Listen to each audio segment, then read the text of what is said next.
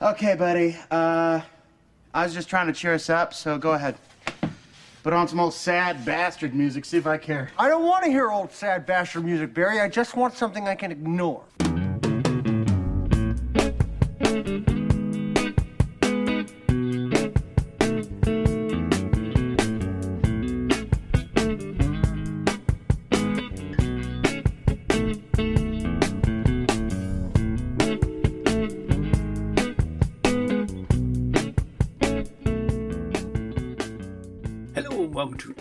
The movie podcast from the nerds who haunted themselves. I'm Stuart Moraine and I love movies, which is lucky because each episode I'm joined by a guest to talk about a movie they love and see where the conversation takes us from there. Whether you're a regular listener or just dropping by for this episode, welcome to the show and thank you for giving us a listen. I hope you enjoy the film talk and, as always, and if you feel like doing so, you can keep the conversation going in the comments on our socials, in the And Why Not group on Facebook, or wherever you see this episode posted. As this episode is coming out on my birthday, Well, hello, Mr. Fancy Pants. I'm handing hosting duties over to That Comic Smells Tom Stewart as we switch roles, with me joining him as the guest to discuss one of my all time top five favourite movies the 2000 John Cusack starring Nick Hornby adaptation, High Fidelity. And now, with an advance warning on spoilers and all that introduction stuff out of the way, let's roll the trailer. My store is called Championship Vinyl.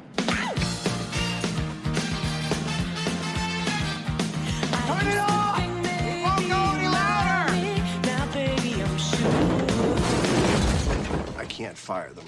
I hired these guys for three days a week, and they just started showing up every day. That was four years ago.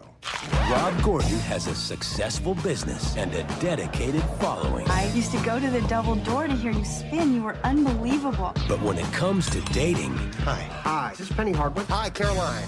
he's still searching. Are you in or out, Rob? I'm sorry? Are you in or out, Rob? I'm in. I'm in. I'm in. for the right woman. What's your name? Laura! Now his search may have ended, but his problems just started. I like you with Laura. I don't think much of this Ian guy. What? Ian Guy! You gotta be kidding me. Touchstone Pictures presents How's Ian?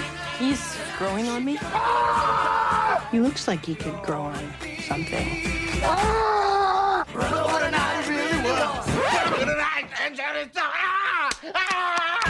John Cusack, Jack Black, Lisa Bonet, Joan Cusack, Iben Hjejle, Tim Robbins, Lili Taylor, and Catherine Zeta-Jones.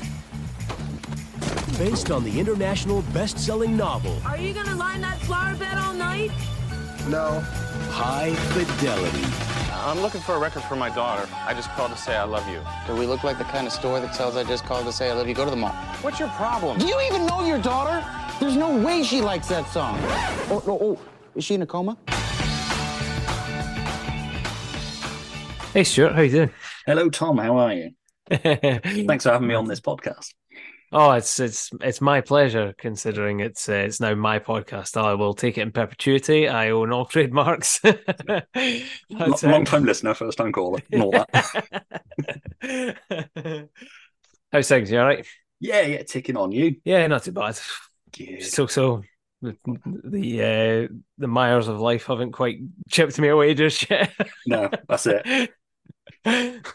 Staring into the abyss, but not falling into it. exactly. uh, just uh, just here, um, getting through everything and uh, listing some top fives. You know, All staying time uh, top fives, yeah. stay, staying on topic and staying on brand at all places. And asking the big questions like, what fucking Ian guy? yeah, I love that. Like, I love that. Pasco to get in that Ian guy. that was amazing. It was going to be Oh, all time top five, but it wouldn't fit. So Oh. it's, ah. it's got to be that Ian guy then. Yeah, exactly. that was amazing. Right, I'm going to do this as clunkily as possible. We're so I do mire, it. So yeah, we're gonna mire along with this, and everybody at home is just gonna settle in for the ride because I've hijacked it now, and that's it. you know it. You know it. That at the TCS at that comic smell, we don't do anything structured. So uh, this is in this is interesting for me. Like I should have brought a bag of crisps. I did consider it for it. for a brief second, I was like, I'm going to bring a jug of water and just pour it right by the mic. But we don't want any more toilet breaks going on. No, Uh, no, I am a man in his forties now. It's just not wise to mess around with that sort of thing. I'm probably I'm getting to the age now where I'm probably due a prostate check at some point. Anyway, so, so probably not not best uh, daredeviling it out. Like. but speaking of um, men in their thirties, we are uh, here today, um, you and I, to talk about uh, high, 2000s High Fidelity, directed by Stephen Frears, written by, as we just discussed, DV. Diva, Vicente. Oh my god! we just said it, and I can't even get it.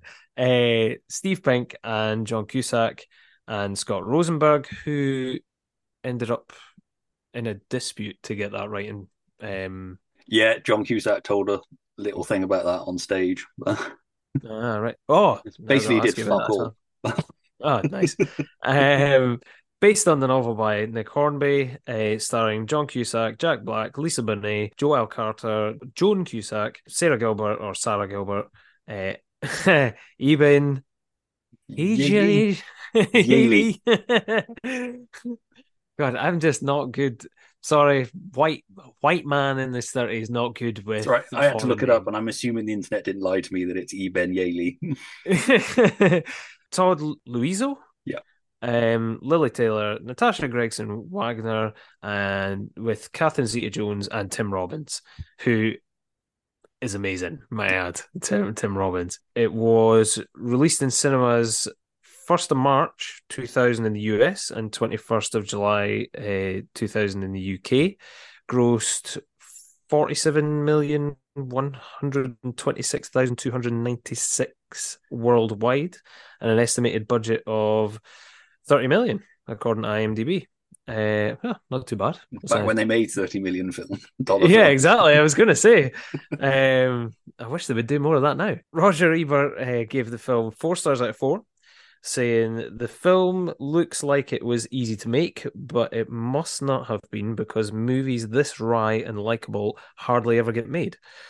Usually, a clunky plot gets in the way, or the filmmakers are afraid to let their characters seem too smart. Watching High Fidelity, I had the feeling I could walk out of the theater and meet the same people on the street and want to, which is a even higher compliment, which was pretty good. Four Yeah. out of four as well for, for Roger Ebert isn't too bad. Like that's pretty decent. Yeah. Um, no Barry Norman review, unfortunately, but um, Ian Freer, a good old veteran of um, Empire, uh, gave the film four stars out of five, saying, Against the odds, director Frears and co have fashioned a funny, involving smart meditation on the prattle of the sexes by retaining most of the incident and attitude of the novel and adding a broader, more accessible feel, which I make him right on that. Yeah. I definitely make him right on that. He um he's probably the uh the most kind of accurate about that. Um Roger e- Roger Ebert I think gets a wee bit more personal whereas um Freer really sort of like honed in on what the, Yeah. the film did the film did with the the novel. Um but yeah, what was uh what was your kind of first memories of seeing this film? When did you first Uh, I um, remember get it. familiar with it? I remember it coming out. I was a big fan of Grosse Pointe Blank, and off the back of that, became a big John Cusack fan. So dived backwards into John Cusack, and I was really looking forward to this coming out to the point where I was reading all the reviews. I only read one negative review, which was the Daily Mail, and so fuck that. Back when I used to work at Tesco's, and they had all the papers out in the staff room, Yep. so just read through the film bits on a Friday in each of them. Um, and then I went to the cinema to watch it because I still got my stub. Oh, amazing. Went to the cinema to watch it at 20 to 7 on the 2nd of August 2000, Oof. which I'm surprised it took me two weeks to get to. I don't know whether it was, it took a little bit longer to get to Gloucester Cinema. Because Maybe. back then we didn't necessarily get things like that on the week of release. They'd sometimes take Mhm. a little while to get to us because, you know, being a town in the arse end of nowhere. But despite boasting, Fred West isn't our claim to fame. But yeah, and um, I I loved this film straight away. I'd not read the book at the time. Right, yeah, yeah. Uh, my only knowledge of Nick Hornby was the film Fever Pitch Mm-hmm. with Colin Firth. That was Colin my Firth, only yeah. sort of Nick Hornby benchmark at the time. I've read the book since Yeah. and re-listened to the audiobook ahead of this. Oh dear. We'll get into that in a wee bit. Which yeah, we'll we'll talk about the book and that in a bit. But yeah, I loved this. I felt like a film was speaking to me. Having the previous year, still into 2000, gone through a very bad breakup in which I possibly behaved a bit like the worst sides of Rob. She was very all- much my Charlie Nichols. Right, okay. Um, okay. I was gonna I was gonna ask what came first, the the movie or the misery, but hey ho, we've, we've got we've got into it, so it's we, fine. we found each other at the same time. Um, but yeah, so it's sort of it spoke to me. I mean, it, you sort of look at it now with a modern lens, and you're like, it's probably that's um stalking advert that's just been used now that plays like a rom com. Mm. I'm like, fucking hell, yeah. it- like, we've known for a while that most behaviors in rom coms is pretty much stalking, harassment and stalking. Um, but I don't know. It's this is always described as like the rom com for blokes, and I don't think it is that. Yeah, that was how it was first described to me as well. It's that feels like a very basic description of it.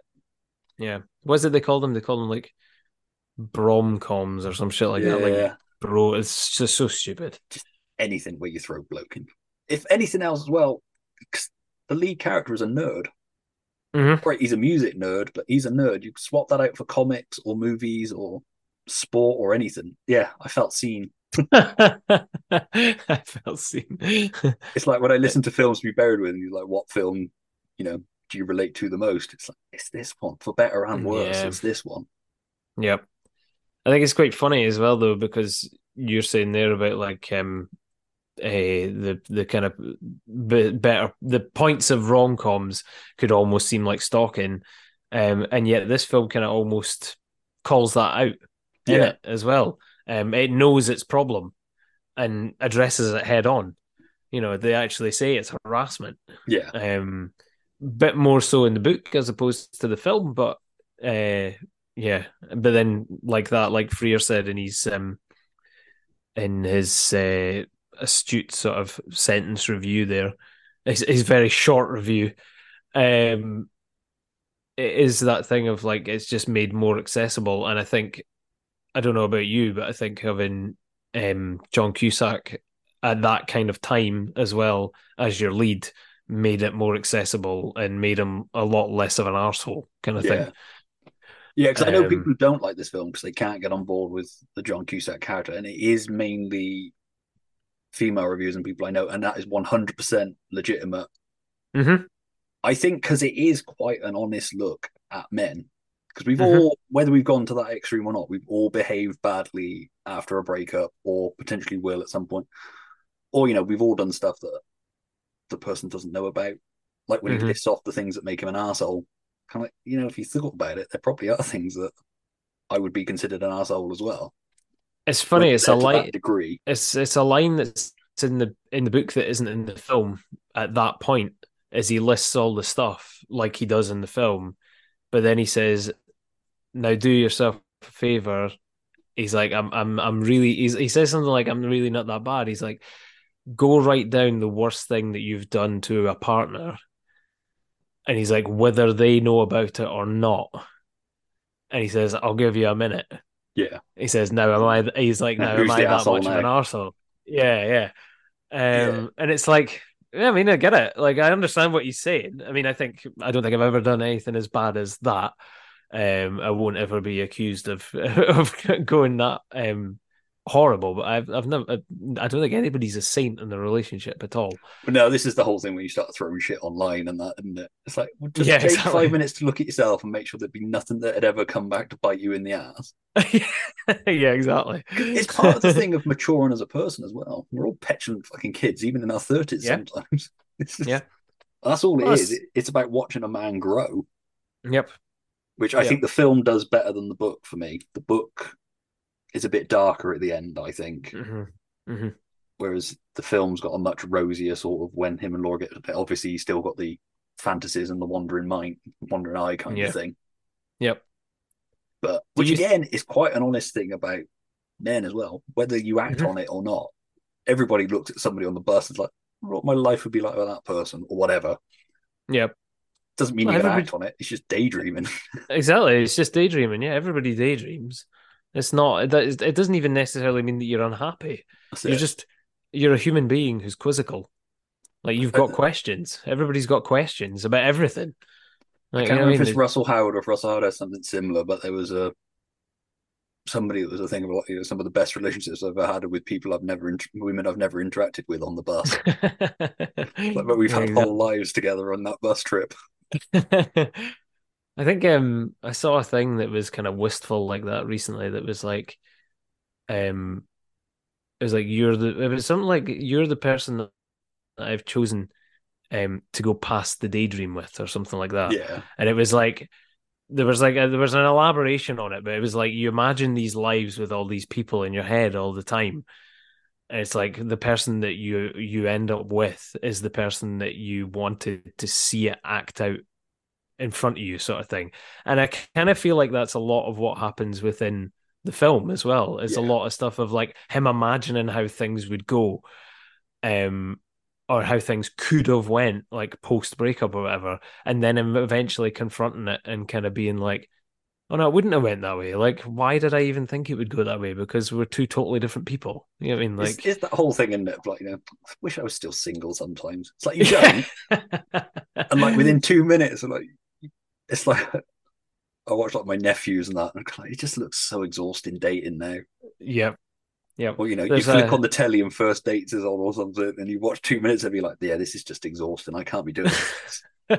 There's a sketch um, by the comedy trio Aunty Donna, the Australian comedy trio Aunty Donna, where he's got a thing where he's at a barbecue with his mate and he's saying that um, you know he's he's a great great time in his relationship and he's like looking about and sort of goes, but if I was single, and it shows like what he would do with this girl that's at the barbecue. But what he's saying and what is actually happening on the screen are two totally different things. So he's saying about like romancing her and giving her all this stuff. But what is showing is him like panicking and downing the drink that he brought for her, going home pissed, wanking on his own, eating ice cream, and like falling asleep while he's dressing gown on with like I think it's Titanic or something on on the laptop. But like what he's saying is like I would make sweet love to her all night, blah blah blah. Um, and then he's like high fiving, giving it fucking yeah, I miss being single. And then you just see it like in his face, the total dread. Like it's so funny. I've disappointed enough women in life. I found the woman that I'm happy to disappoint for the rest of her life. So. oh dear. You're, you're you've got the person that isn't um isn't as put off by being disappointed. Who's just willing to put up oh dear. It's funny because like Rob's kind of almost like that uh, in in the film as well. Like he Yeah. almost has that kind of thing of like, you know, I could be chasing this. I could be doing all this sort of stuff. Like I, could be running about and you know having it off with um reporters or whatever, and uh, you know the music people were doing this stuff. He's like, but you're there for me. He's like, you know, you're at the end of the day, like this is real. This is actually something that's happening. Yeah, this is I love- something that I love that speech he gives about the fantasy and the reality and how awkward Yeah. it is trying to explain it as well. I love the thing about, you know, dreamed I'd be surrounded by exotic women's underwear. It's like, Yeah. when in reality, I know that they just keep that stuff for when they know they're going to sleep with somebody. yeah. The same way that blokes do, like he says in the book, Yeah. isn't it? It's yeah. like, women are just like men with that. It's like, it's all a con. Well, and I love that whole thing about the fantasy. You know, in the fantasy, we have cute problems like you said in the movie I want to see or whatever. In reality, and like you say, it is finding that person that you want to do the reality with, go beyond the fantasy. yeah, exactly. That other girl or other women, whatever. I mean, I was thinking that they're just fantasies. You know? And they always seem really great because there's never any problems. And if there are, they're cute problems like, you know, we bought each other the same Christmas present, or she wants to go see a movie that I've already seen, you know? And then I come home and you and I have real problems, and you don't even want to see the movie I want to see, period. And there's no lingerie, and I have lingerie. yes, you do. You have great lingerie, but you also have the cotton underwear that's been washed a thousand times, and it's hanging on the thing, and and they have it too. It's just I don't have to see it because it's not in the fantasy. Do you understand?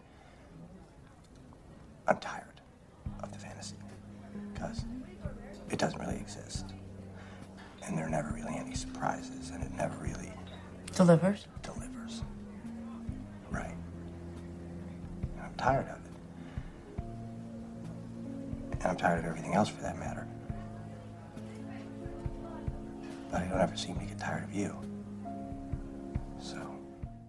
Um, before we get any sort of further into it, um, I'm gonna I'm gonna ask you just as um a thing for you know our adoring audience, um, what what how would you sum this film up just really quickly? Like not even like a, a, a DVD blurb, just something you would say to somebody like, oh, it's such and such, such and such, and this is what happens.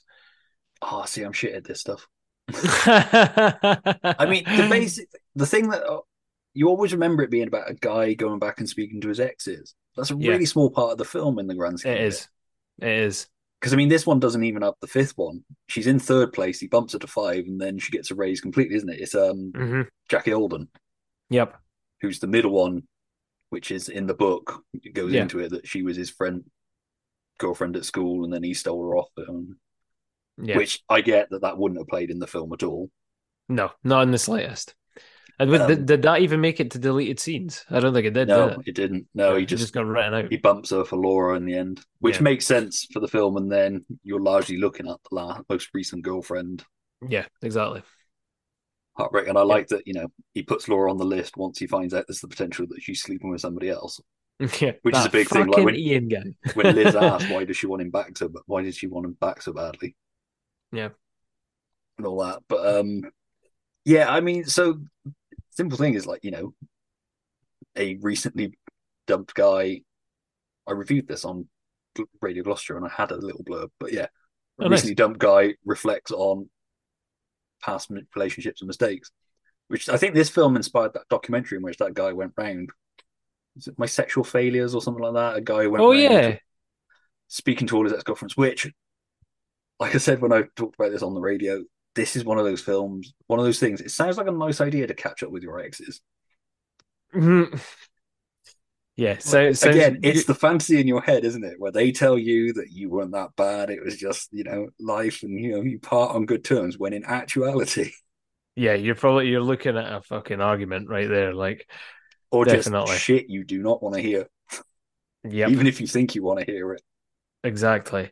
There was um, there was an Adam Brody film as well that came uh, off of I I think off of the back of this as well, where he goes around uh speaking to his exes, but I can't remember what for the life of me what it was called. I was trying to look it up there to see what it was. Um, some Yeah. girls. Yeah, that one rings a bell, and the other one was like you know a complete history of my sexual failings or something like that. I honestly can't Yeah, remember yeah. exactly what it was called. There's a it, there was an Adam Brody film in uh, 2013 called Some Girls, uh, where he's away to get married, and then he goes around uh, meeting all these exes and just kind of finding out like what they didn't like about him and all that kind of stuff. It's actually not that great a film, Yeah. um, and it, it, it is just it focuses on that and nothing else, sort of thing. So that's where it fails. Whereas like like you say, High Fidelity always has that bit written about that's what the film's about, but it's such a small part of it. Yeah, It's more it's more about sort of a character piece on Rob and on relationships on a whole, like friendships, uh, how he interacts with his parents, how he inter- how the uh, relationship has been with Laura and stuff um, beforehand, afterwards, everything in between, the people that are adjacent to her, like her friend Liz and all this kind of stuff, and even how he was connected to um Laura's dad and all this kind of stuff. Like it's it, it's I think it's an incredible piece of filmmaking because in comparison to the book, I I just don't think it I just don't think the book holds a patch on it at all. The book is so nar- narcissistic and so focused on Rob and so not focused on the relationships because it keeps coming back to, ah, but what about me though? Yeah. Whereas the film detracts a lot of the time. He has the he has the first person uh, narration, the sort of breaking the fourth wall thing and speaking to the audience that keeps the focus on him in that respect. But everything else that happens in the film gives you the broader spectrum and keeps it not as focused on him, sort of thing. Yeah, and that's it. I think partly I don't know whether it's because I came to the book after the film and I read the book obviously years ago because I was a massive fan of the film and wanted more. Yeah. Um, and it's quite surprising how much of the book is in the film, speeches Yeah. wise and all that stuff. And then I listened to the Audible audiobook just to refresh my memory of the book because I didn't have time to reread it ahead of this, which was Russell Tovey, which he wasn't the right guy for reading that, I don't think. No. Um, again, it could be that I'm used to the way John Cusack delivers the lines, but he's just off and he puts weird pauses in and misdelivers lines that should have been inflected in a different way, kind of thing. Yep. Yep. Yep. Yep. Um, so that possibly also reflects on my memory of the book, but I do find the book to be a lot darker. I don't feel Rob in the book grows like Rob in the film grows. Yeah, you're Because right. essentially the film is about a man child learning, growing up, Mhm. learning to understand relationships. I mean, they've got the same last line, you know, about making a mixtape for Laura. Mhm. and kind of see how that's done for the stuff she'd like, and I can kind of see how that's done, which is essentially his way of being like, you know, yeah, I've I've grown. Yes. But it it feels darker in the book. It feels less like. I believe that the Rob and Law of the film would stay together. I don't believe the Rob and Law of the book would stay together.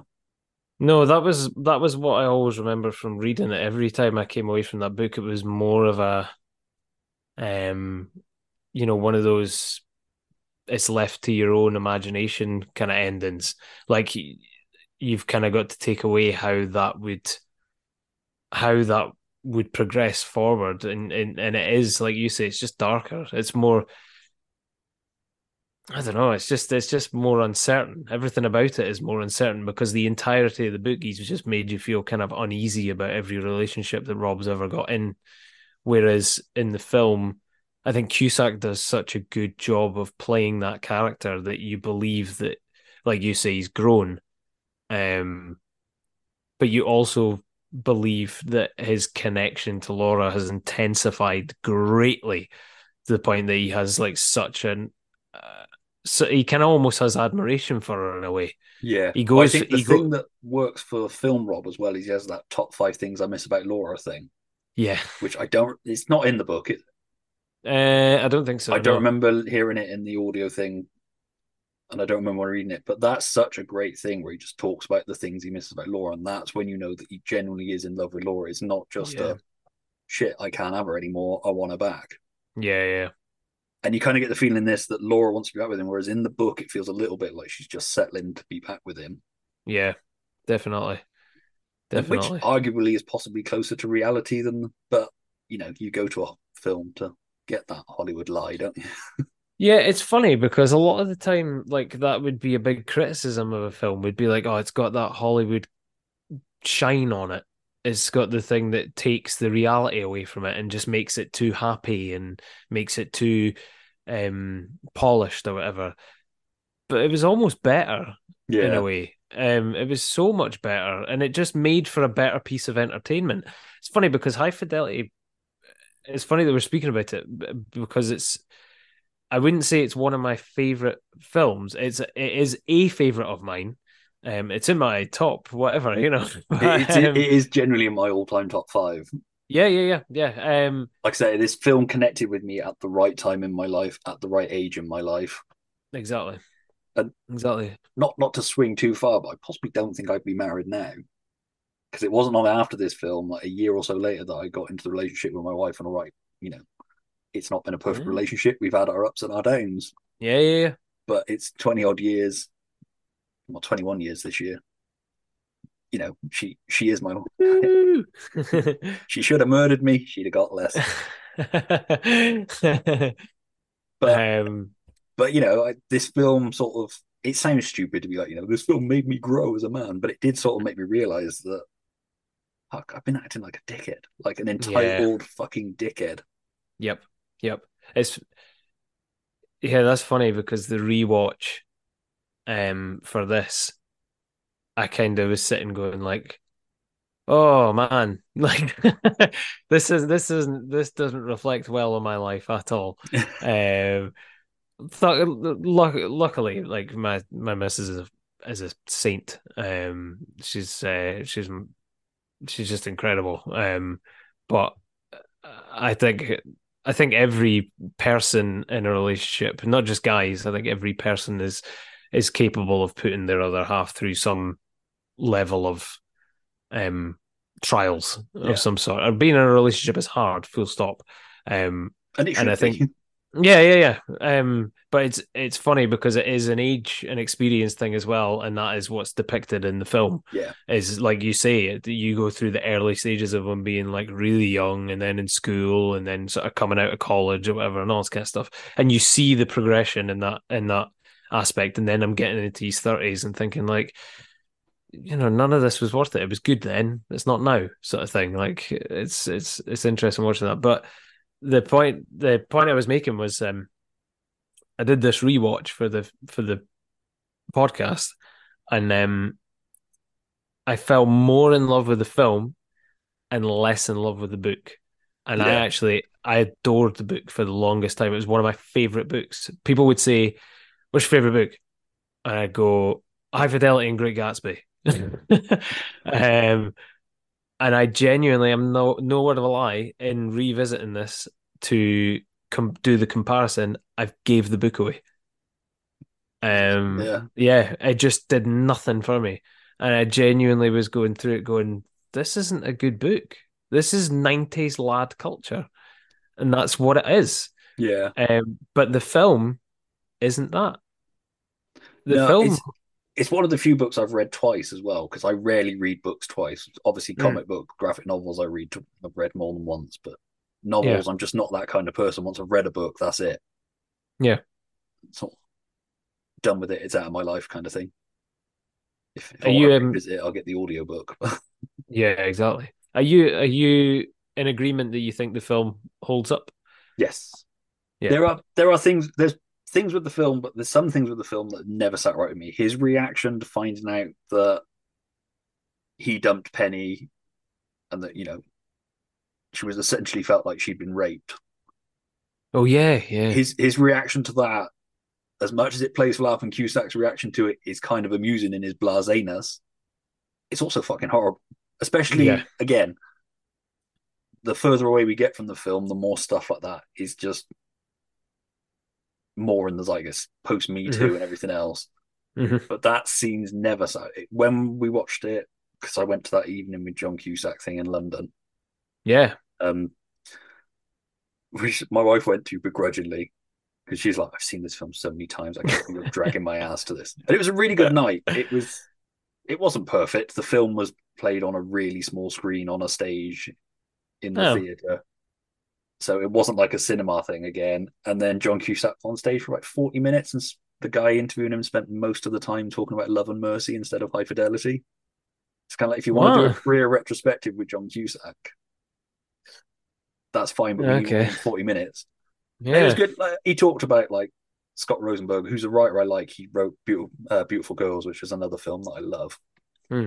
But yeah, he's only got a credit on it because he wrote the original adaptation. There was a rule in Hollywood that if you wrote, did the original adaptation into a screenplay, you got credit on all future versions. Right. Okay. So he basically did nothing on the script that was used in this film, but he has to have Yeah. that credit.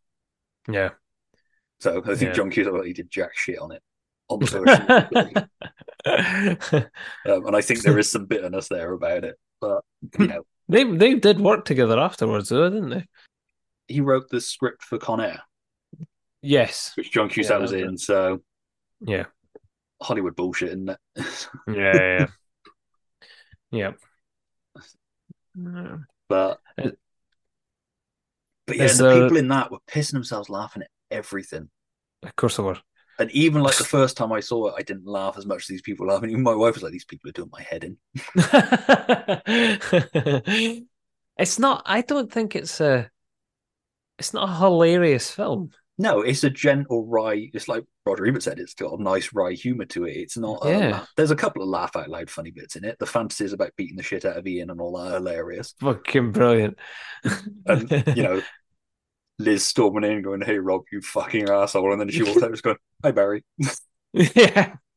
Again, like with many other films, Joan Cusack is like the secret weapon of this film. Yep. She's such a great comedic actress. I don't know about you, but uh, did you find that a lot of um, reviews spoke about how Jack Black stole the scene and stuff like that, Yeah. like every time he was on screen? Do you agree with that? Because I didn't. I, I don't. I can see why he like became massive off the back of it, but for me, Todd Louiso was the secret weapon of those three in the shop. Yeah. Yeah. His sort of reaction when um, John Cusack jumps over the counter and has started strangling Barry. He's like, cut, cut it out. And then the way his eyes shift as they go their separate ways. it was him as well when he's saying to him, um, like, oh, you know, Laura moved out. Can you just, can you tell Barry next time you see him? Yeah, I'll, I'll totally tell him. I mean, I've got stuff to tell him anyway. Um, so I can tell him at that time, and and yeah, I'll tell him about Laura because you know it's it's going to be easier if I tell him. Yeah, I could totally do that. Yeah, See, that's it. Because as much as I say I relate to Rob, I probably fall somewhere between Dick Yeah. and Rob.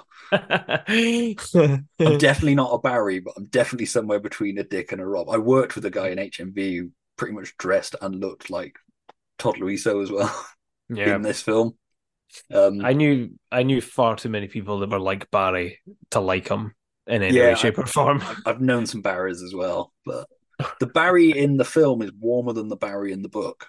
Yes. Like when he finds out that Dick's going out with Anna, he's really supportive, and you know he takes the piss a little bit, but he's like, you know, smoke some ass, which is Barry's way of being like, good for you, man. Yeah, exactly. Whereas in the book, he's a prick. Would you say would you say that that's your famous your sort of favorite performance in it then? Which the Todd Louiso one. Yeah, yeah. Um, I think so. I think I mean Cusack's great anyway. Cusack does what Cusack does.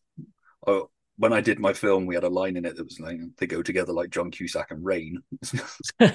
Cusack has that broken He hearted guy down. Like say anything, this, even Grosse Pointe Blank.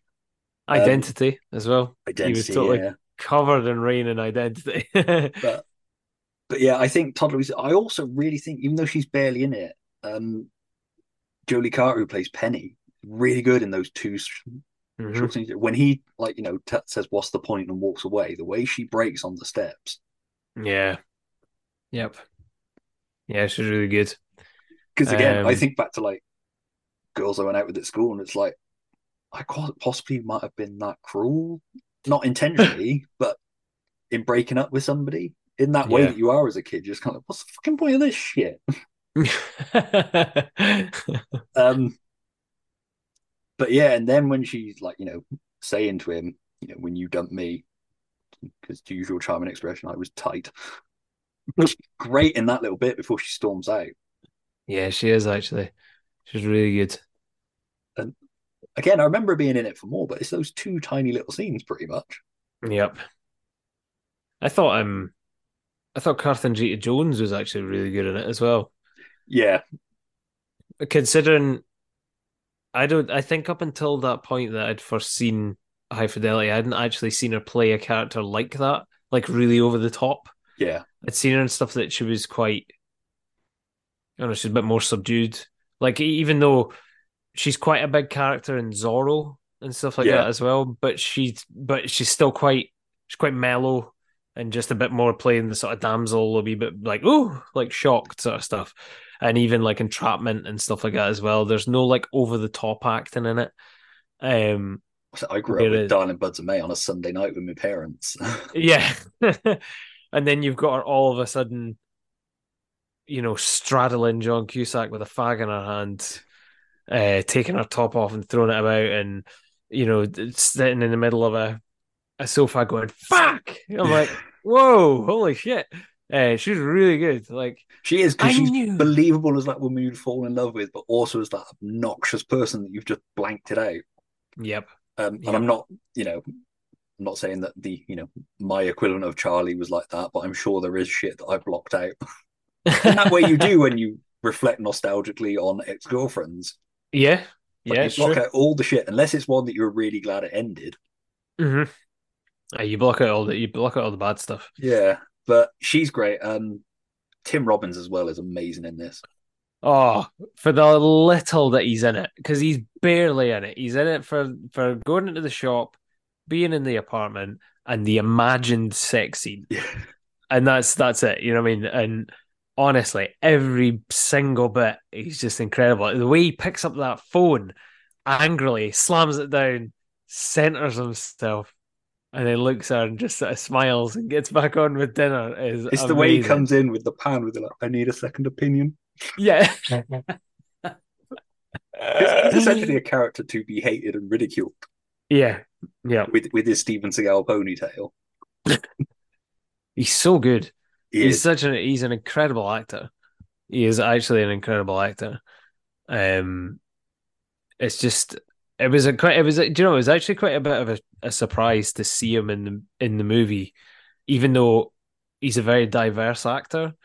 It just you always it, most people will go to fucking Andy Dufresne, won't they? Yeah. straight away, and then all of a sudden here he is with long hair, long graying hair, uh, like grabbing onto Laura in all different kinds of positions to some like sitar in the background. you know what I mean? Like it's just brilliant. Like, talking about his what is it? His Moroccan dish or something like Yeah. that. Like, um, just so good, so good. I, I have a weird thing with Foley noises that they use in films. The noise it makes when he picks the phone up and slams it back down on the glass table. I love that little noise. It's like weird Yeah. little bits of Foley really stick with me, and that's one of them. Um, he- yeah, he's just so good. Like you know, he is that fucking Ian guy. Yeah. when they beat the shit out of him in that shop, like it is just unbelievable. Because again, It's- we've all had those fantasy moments of how we're going to react to Yeah. this person that we cannot fucking stand, and inevitably it'll always be you just stand there and they walk away. Yeah. He's I just so good it. with the. We leave it at that then. Well, think about it. And I love his delivery of like you know, I've stopped doing that. It's like you were there this morning. yeah, but I've, but I've thought better of it. Uh, and I love the fantasy line where like you're gonna look back on ten phone calls tonight as the golden age. Get ready, motherfucker. I'm like bolting out of the shop. I, I kind of want to know what a patchouli stink is as well. And he tells him to get his patchouli stink out of my store. Yeah, I would love to say that I uh, would love to know what a patchouli stink is, but I know what a patchouli stink is, mate, and you don't want to know what a patchouli No, I probably don't. is. there are certain kinds of patchouli, lovely. Other stuff, and he looks like he reeks of like the stuff that smells like a mixture between like wet and onion. I think we've all met an Ian type person. Yeah. Mine was called Spencer. But yeah, it's that fucking asshole world music shit. Whatever. What it's, it's such a good way of describing somebody as well. There was always a smell of spices Yeah. and uh, whatever world music was in that week. I'm like, oh god, yeah, I know it. I know he's listening to some didgeridoo at some point. Uh, It's, a little, it's little lines like that. And it's like when he's talking about the money owes law, he's like, just because she's moved in with some Supertramp fan doesn't make me five grand richer.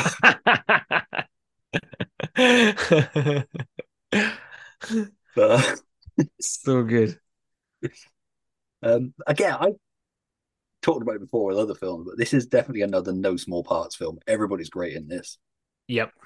Even down to the, you know, I just called to say I love you guy, who's the guy he assassinates in Grosse Pointe Blank. Is it? Yeah, the one he tries to kill in his sleep but fucks it up, so has to shoot him. Um, even down to Springsteen. I mean, I'm a Springsteen fan anyway. Springsteen's little cameo is great. It could have I know, he gone is good. horribly wrong. It could have. but to be fair, he is just sitting vamping with a guitar as normal, isn't he? Yeah, I can't Yeah. imagine it was a massive stretch for Springsteen, but still at the same time, So like we want you to play you in this guy's head. I know. Cool. I want more. I want to see the others on the big top five. I want to see Penny and Charlie and Sarah, all of them, you know, just see them and talk to them. You know, like a Bruce Springsteen song. You call, you ask them how they are, and see if they've forgiven you. Yeah, and then, and then I'd feel good. And they'd feel good. You know, they'd feel good maybe, but but you'd feel better. I'd feel clean and calm.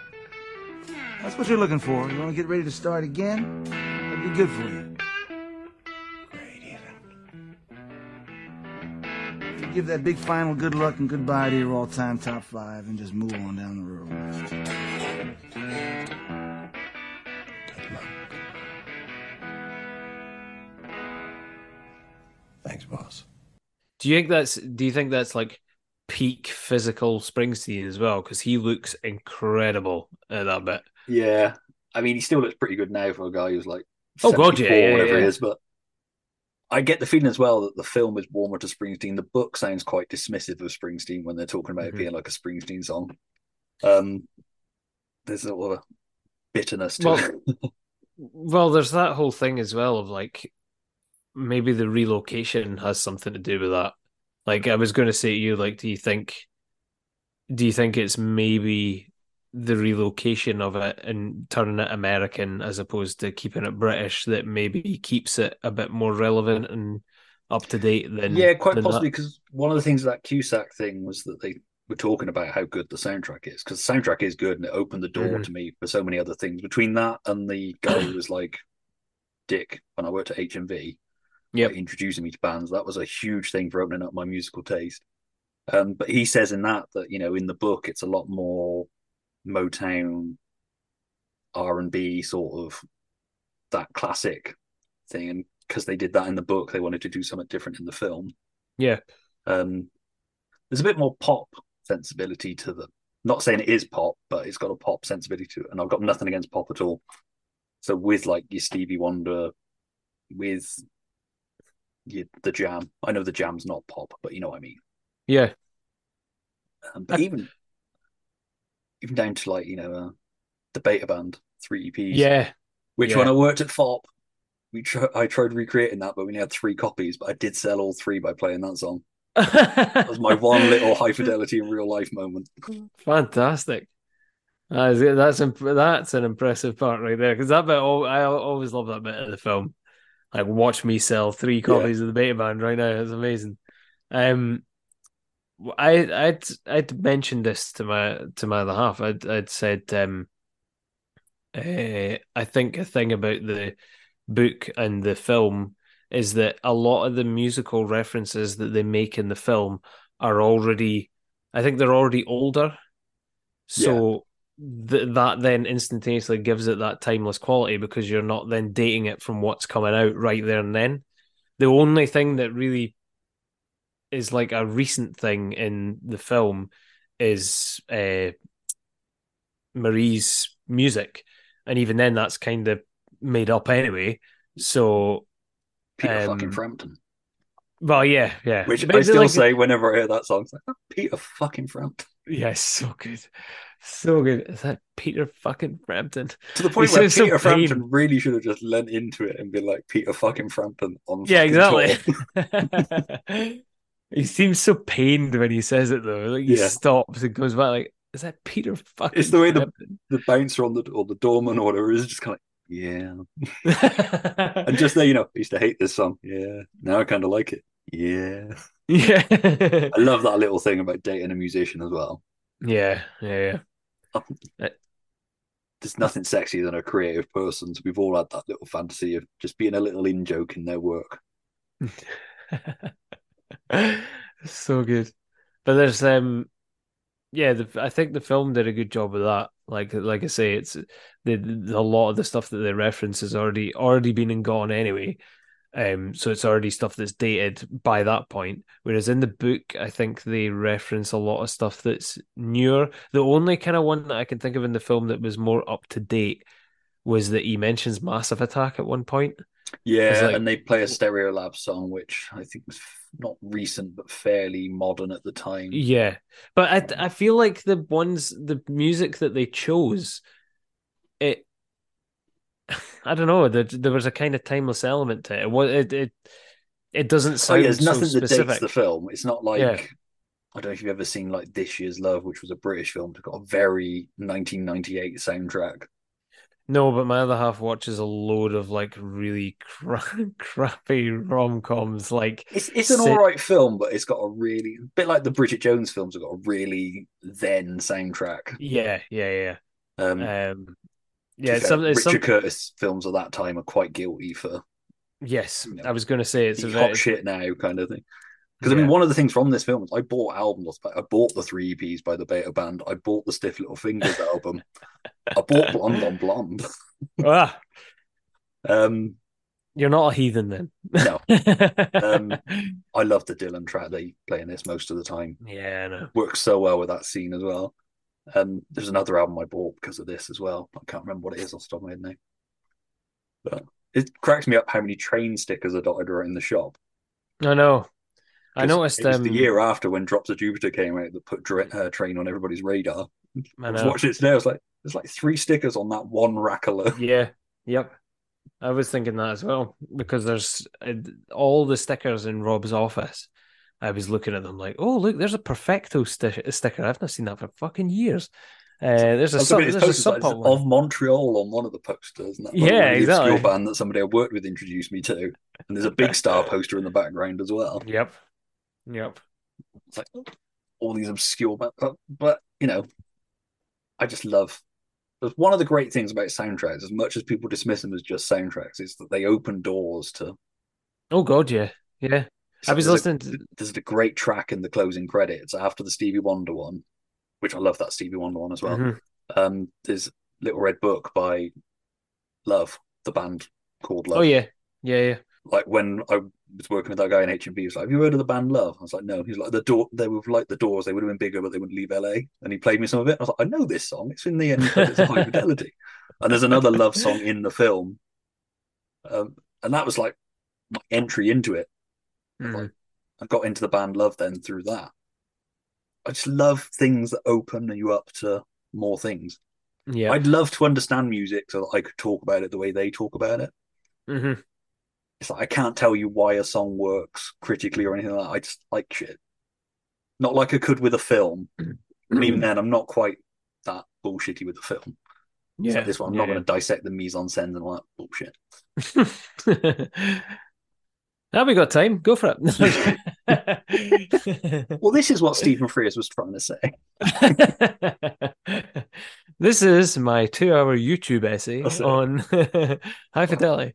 Who's that guy? Who's that guy that's doing loads of YouTube essays just now? The guy with his specs. He speaks in a really quiet, hushed tone. Oh, that guy. Um, Yeah. Let's see. I love how you got it just from. yeah, I can't remember what his name is. I've watched a couple of them. They're quite soothing. He's great. Yeah, it reminds me of the Canadian guy from the um, Fast Show.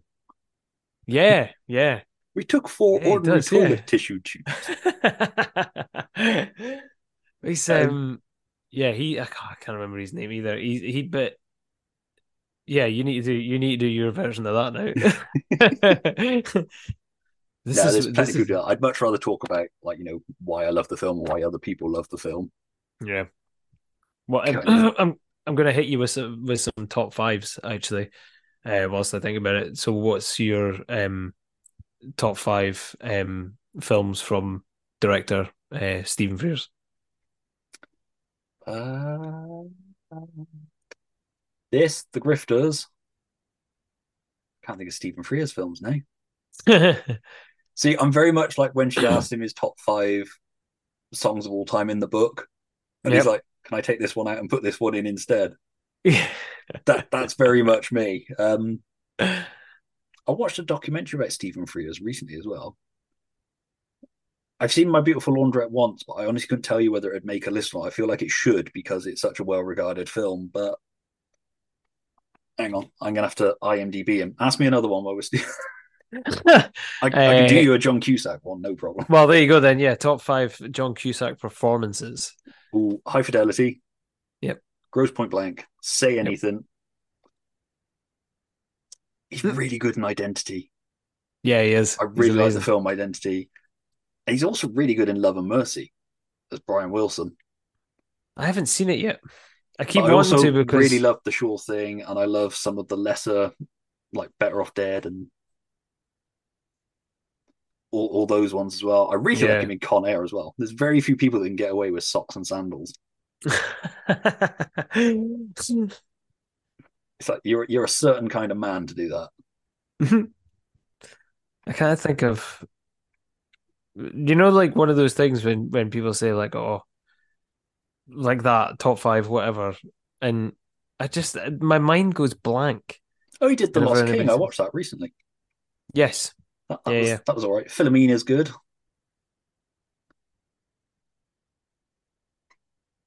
Uh, not fussed about the Queen. so I love Hypothetically. I like the van. Grifters, Accidental Heroes, all right. Dangerous Liaisons is good. See, admittedly, this is the only Stephen Frears film I've seen. Yeah, see, I mean no disrespect with this, but he's one of those directors that doesn't particularly stand out as me going, "Oh, that's a Stephen Frears film," Yeah, he he does a good film, but it's there's no and that's not a bad Uh, thing. It's like Rob on. Reiner. Rob Reiner's Mhm. great. yeah he's done so many different kinds of films as well. yeah I said it as well about um, Richard Donner. Like, Oh, Richard yeah, Donner's a great, no flair, just makes a really good film, points a camera in a really good way, gets the job done. It's not like you know you look at a Tim Burton film or a Wes Anderson film or a J.J. Yeah. Abrams film or anything like that. yeah exactly Kind of thing. exactly. Well, but it it pays sometimes. It sometimes it pays to have a little niche kind of marker about the your directing style or whatever, and sometimes it just pays to get on with it and tell a good story. You know I mean? Yeah, because I kind of get the feeling with this, he was brought on as a director. This Mhm. very much feels like a John Cusack joint kind of thing. Yes. Yeah. Um, I often I often wonder with stuff like that, like those directors like your Wes Andersons and stuff like that, if they didn't have those little quirks, would they still be good directors? Like if they were told like you have to make this film, but you can't make it your way. You just have to direct it. yeah. You just have to make sure everything's in place, everything's in the script, all production's been taken care of, everything's been done. Just direct it. Would they still make a good film? Would Wes Anderson go out there and still make something really decent if he didn't have control over it? Yeah. Do you know what I mean? And I, I, I don't know. And I love Anderson. I Fucking love Wes, Wes Anderson. Um, I'm taking, I'm using him as an extreme Yeah. because he has a very obvious style. Um, Yeah, because he's never sort of differentiated from that. At least with like Tim Burton, you can look at like some of the Planet of the Apes remake or yeah, something like that and be kind of like, I wouldn't necessarily know that was a Tim Burton one unless you told me it was a Tim Burton one. It's got Tim Burton elements to it, but Mm-hmm. Mm-hmm. Um, but yeah, Anderson's like a total like everything, even down to his H and M ad that he did. It was so clearly his. You know what I mean? That it, I do often wonder, like, are they are they really good directors or are they just really good artists? yeah. You know what I mean? And I think in that case, it's just he's a really good artist. Whereas Stephen Frears clearly a good director Yeah. because he can just direct the hell out of something and then wander off. Like, yep, did that. It does because there's nothing particularly flashy in this, but the film looks good. Everything great. great. Everything's blocked out properly, and you know to get insidey baseball and wanky about it. But There I, I love a- that shot after he's rung Allison's mum, where the Mhm. camera sort of lightly, slightly moves, but I just he's walking around with the Allison married Kevin. I am fine now. I think one of my favorite shots in the film is uh, him in the rain with the, the cameras sort of looking from uh, Charlie's Yeah. bedroom window perspective and him falling back and See, Charlie, on- you fucking bitch. Let's work it out. That's so good. Charlie, you fucking bitch. Let's work this out. and him trying to light the cigarette and just like you know, oh, oh. so Ah. good. But even that, that's that's a great shot. Like really Yeah. down low, like watching him walking about and stuff. Like it's just incredible. Um, I know the Guy would- cinematography. when he does the top five things I miss about Laura, that's really nicely shot as well. Yeah. It's great, and he makes the most of that shop set as well. Hmm Like gets Ah. interesting angles and that sort of thing. Now, massive elephant in the room. The shop. The name of the shop Championship vinyl. in Chicago. Yeah, Really? Championship final? I was, that is the thing that shocks me the most that they didn't change from the book. And they didn't change a lot of stuff. They very much just subtracted a lot of stuff. They didn't actually change a lot of stuff. Yeah. Um, and that one thing I honestly thought they would subtract or change. I mean, they changed Rob's surname. And that Yeah, didn't need Fleming to, in the book, isn't he? yeah, but th- that didn't need to be changed. Fleming's a name. It's not a British name. It's just it's just a name. Um, and he's Gordon in the film. You know what I mean? Like it's not exactly it's not exactly a a, a Chicago based surname. You know. Um, so they changed that, but they didn't change championship vinyl. And I just sit and going like, do Americans understand what a championship final is? Yeah, it's They don't call the Super Bowl the championship final of American football. You know what I mean? I, yeah, I suppose they just figured that. It's a good pun. Yeah, the, It's a great pun, The pun great wasn't name. important. It's a great name for a shop as well. Yeah. but I don't know. I don't know what they. Yeah, I suppose. I can't remember what it's. Have you seen the TV series? No, no, I've not. We'll get onto it later. I really like the TV series, and the smart thing the TV series does is it changes Rob to a girl, Yes. and it works really well. And I, when they announced the TV series, I was like, "What's the fucking point? You perfected it with the film." And I sort of went into the TV series with the same thing going in the book. It's like this just sounds like somebody doing a weird copy of John Cusack delivering these lines, Yeah. But not quite doing them right. But then it became its own. A lot of people said it's a shame it didn't get a second series. It, perfect Oh, really? it done for me, and it, Okay. it it doesn't follow the book after a point. Oh, right. It's it's different. I don't want to say because obviously you've not seen it. So, but it's, it's See- got, if you got Disney Plus, it's definitely worth checking out. Yeah, I I was going to watch it and then I thought, no, I'm just not I'm not bothered by this at all because I like the film so much. But Yeah. you you like you liking the film so much makes me want to go and check it out. And also it helps as well that it's it's Zoe Kravitz. Yeah, Being the daughter of Lisa Black. Yeah, exactly. Being the daughter of Lisa Bonet, you know. Um, I'm wondering if that's why she felt more inclined to take on the role, or maybe why she was approached. Possibly. Because they're they're like, we want some tie-in here of some sort, so why not? Because when I saw the graphic for it, I went, "What the fuck? Like they've de-aged Lisa Bonet." I was like, "How what? How the fuck have they done that?" You know what I mean? And then I was thinking, "Wait, High Fidelity, and it's a whole show about Marie de, DeSalle or whatever." I was like, "Well, how? What? That doesn't make any sense." And then I'm reading it, I'm like, "Rob, what?" it's like Yeah. totally lost. It's like I say, it might take a couple of episodes. It took me like an episode and a half to really settle into the rhythm of what it was and detach myself from the film. Yeah. Which nature of the beast with anything like that, and but yeah, once it finds its own rhythm and it's actually really compelling. I ended up watching it over like two nights. Huh. I ended up binge watching it, but yeah, it I, I really enjoyed it. But, but yeah, sort of. I mean, I suppose as we brought it up, the Marie DeSalle of it all. What what are your feelings on sort of that element? Does it because again, she's a bigger element of the book. Yeah, she is. Um,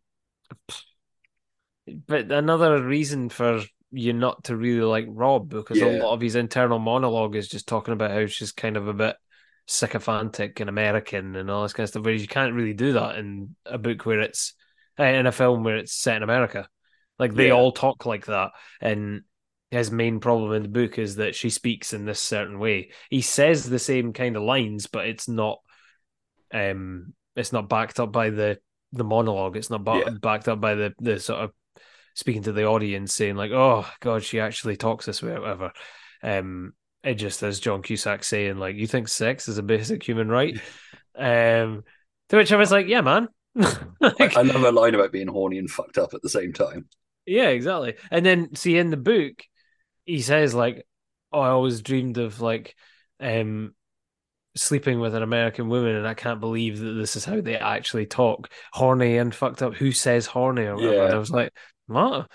I was like, "That's not even a weird word to say at that point." Yeah. It was like, it doesn't make any sense. And then that there was things like that that dated the book and made it then impenetrable to read again because I was reading it going like none of this holds up. Like the way he's like black affronted by this stuff, I'm being like, it's just that's two 90s London lads Yeah. putting putting down everything that the the woman's saying. You know what I mean? Like, oh god, you talk like that, you pretentious shite. And I'm like, you're the pretentious shite. Like, it's ridiculous. Um, yeah, just nah. It was it was stuff like that that put me off of it.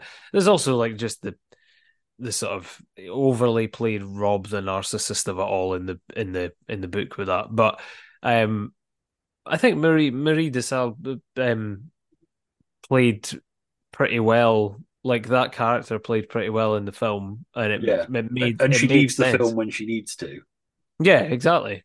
Um, Um, I, Yeah, I love good. when he arrives at the bar to talk, and she starts talking to him, and then you just see Barry in the background, just like, "Yeah, I'm out of this now." So he just turns and starts talking to Dick.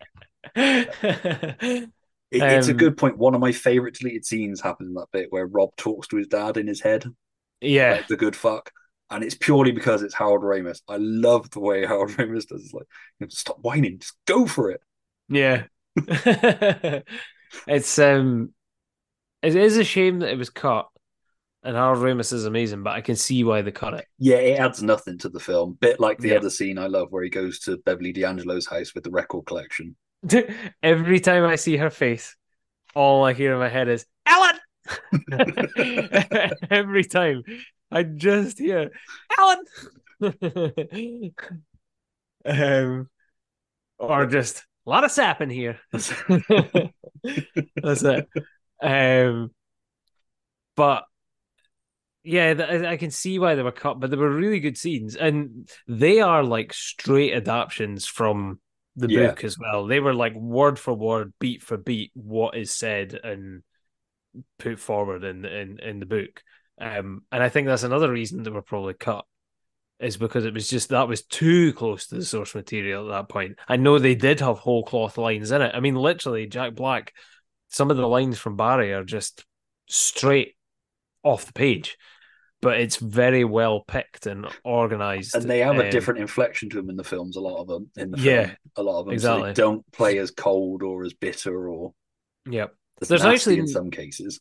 as as as sort of sweary as the film can be at times as well. There's actually not as much in the film as there is in the book. Yeah. I, f- I feel like the book nearly every second word when they're all together in the shop is fuck, whereas uh, in the film, I mean, occasionally they'll say it like, "Oh, what's your fucking point, man?" or whatever, but they just kind of chat. They- They're not constantly swearing at each other. It's not. They're not turning the air blue like it was a fucking shipyard or something. You know what I mean? Like, Yeah, it feels more friendly in the film as well compared to the book. Yeah. He he only ever really whines once about owning the record shop as well.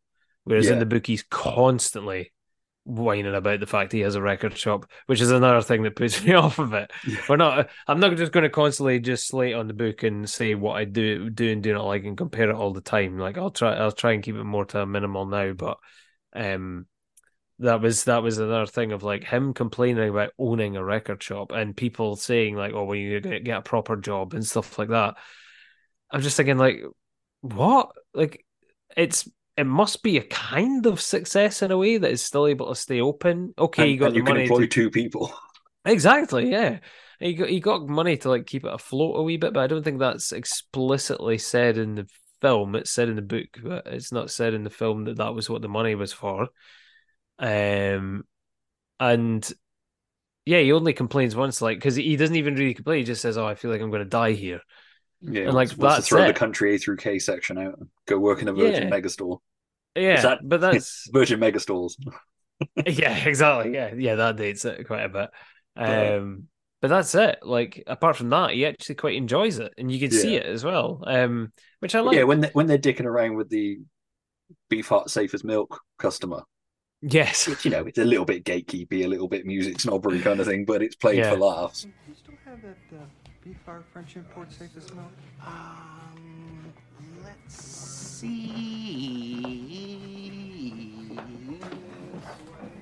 Ah, yes, here it is. Yes. How much you want for it? Ah.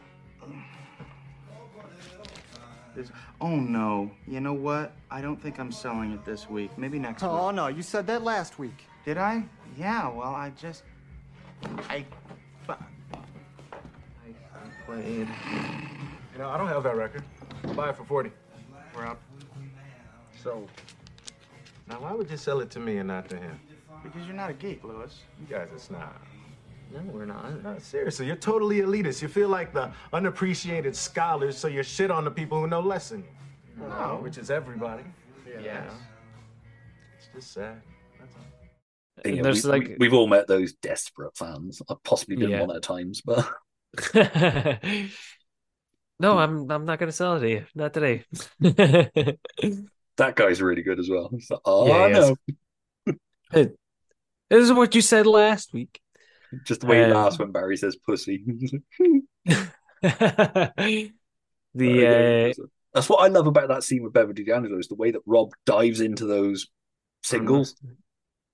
Like a proper, you get the feeling he's a proper music fan. Yep. I I believe I believe um Rob in the films that he would offer the correct amount of money for it as well. I Yeah. don't believe I don't believe the character in the book as much. Um but I definitely I definitely believe that John Cusack isn't just walking out there with those records for fifty quid Yeah. uh, well, fifty bucks or whatever. Um, that makes sense to me as as for him. But in the book, he'd been an irredeemable shit, and then he goes and all of a sudden is like, "Oh, I don't want to do this to this guy," and I'm like, "Oh, he's even more of an irredeemable shit because he's sticking up for the shit bag." Yeah. I'm like, rob the guy, take everything, give her fifty quid and walk. You know what I mean? Like, if if he asked his wife to sell his stuff while he's on holiday with his mistress, he's kind of asking for it anyway. I mean, Exactly. I, I know it sounds like we're shitting on the book, and we're not. I really like Nick Hornby. Um, I like About a Boy. Um, a couple of other books that he's read. Generally prefer the film adaptations, but I think Nick Hornby's slightly the age behind me, if that makes sense. yeah, But it doesn't Yeah. quite relate to me. It'd be interesting somebody who read the book first and then came to the film yeah, I'd be interested to see that. how, To see- how they'd feel on it. Yeah. But I just, yeah, I mean, and it's in the book as well that it's like really far into it Mhm. that you start getting the whole crux of the thing that's, well, you know, the thing that everybody remembers about it, which is the Yeah. getting in touch with his exes. Yeah, it's like 20 chapters in or something Yeah. like that. It's ridiculous. Whereas, like, he starts off right away at the start of the film. Yeah, because before the book starts, you get the five relationships, don't you? And then it goes into the actual book, if I remember rightly. Uh, and then later then he does his top five list and then works through them Um, about 20 pages in but the, i know the first maybe. no i've still got the book here i got the book and i got the script Ooh, I think so. yeah so. it, it begins with him listing his all-time top five desert island most memorable breakups or split yes, yeah. Whereas, like, this starts with the line that's like halfway through the book. What came first, the music or the misery? Yeah. Yeah. just such a great opening oh, amazing. such a great opening line Amazing. Uh, I'll just uh, cue this point up now, Stuart. You just shove that clip in right now. you That'll get, the you get clip that that's clip not on youtube for me to grab Exactly. Probably. i'll have to Uh, reenact it myself What came first? The music or the misery? People worry about kids playing with guns or watching violent videos, that some sort of culture of violence will take them over. Nobody worries about kids listening to thousands, literally thousands of songs about heartbreak, rejection, pain, misery, and loss. Did I listen to pop music because I was miserable? Or was I miserable because I listened to pop music? I love how like dog facey, and I don't mean that in a horror way, just a hang dog face look on his Yeah. face. Yep. We've all been there. It is the weirdest thing to do, isn't it? When you break up with somebody, is just start listening to sad songs. Yep. Yep. It's like you want to get kicked in the bollocks repeated. yep. Oh, everybody loves a bit of um, wallowing in self pity with shit Yeah. like that, and just sitting there constantly listening to like, uh, I don't know, uh, whiter shade of pale on repeat or something like that. You know what I mean? I just uh, just makes me think of fucking Michael Scott in the office listening to the the the clip on iTunes of um, "Goodbye My Lover" by James Blunt over and over again, but not actually paying for the track. I suppose with the 13th floor elevator song that he is listening to, it's a bit more of a "you're gonna miss me, fuck you" kind Yeah. of. I do love the "if you really wanted to mess me up, you should have got to me earlier."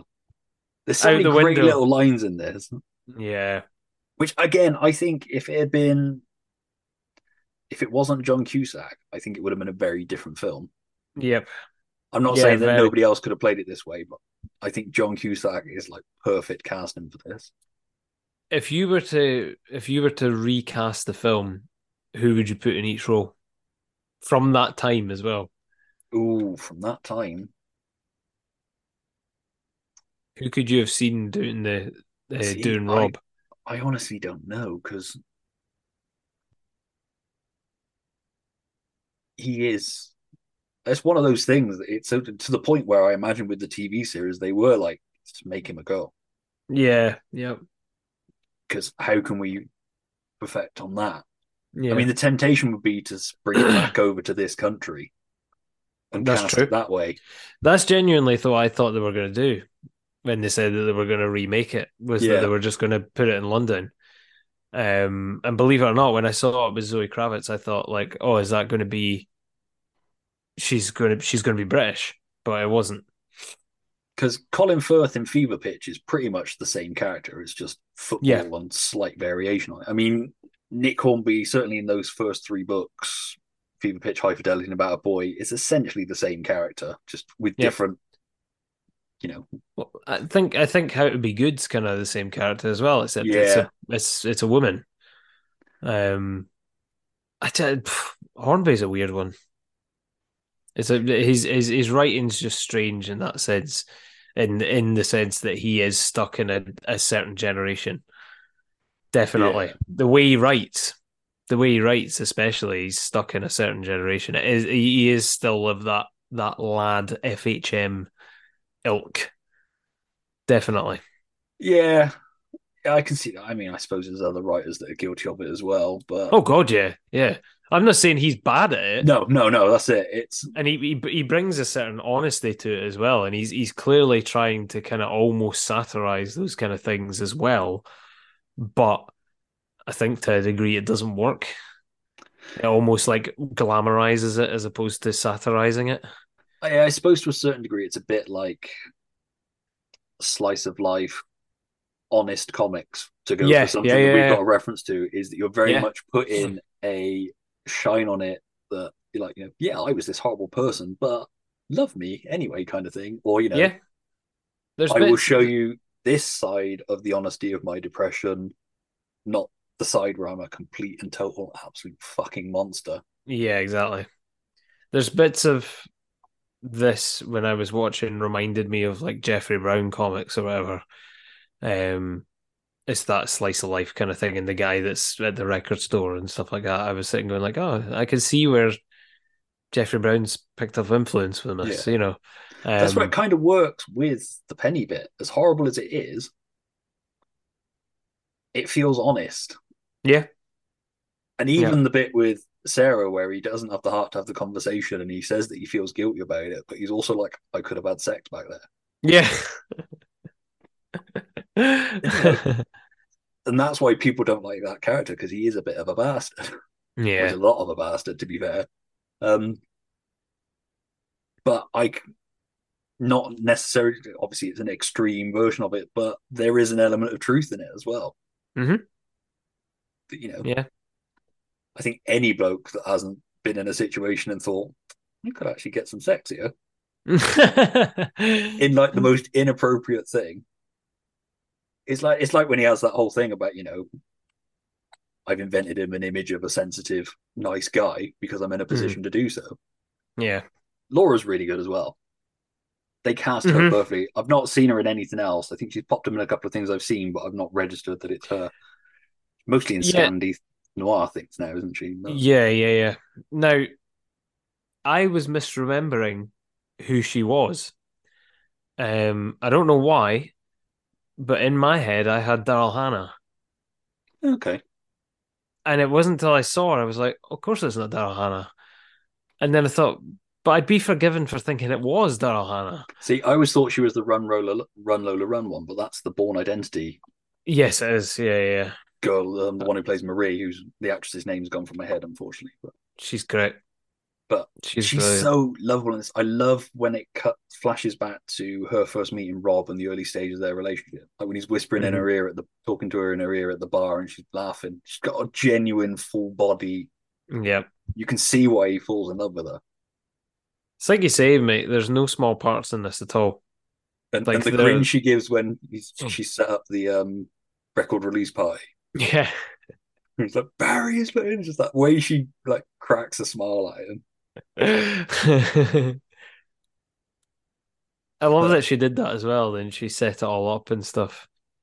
It was amazing. She actually, she her crying at the funeral was really convincing Yeah. to the point that it it cracks me near enough every time I see it, and it because because because he's reacting to it as well.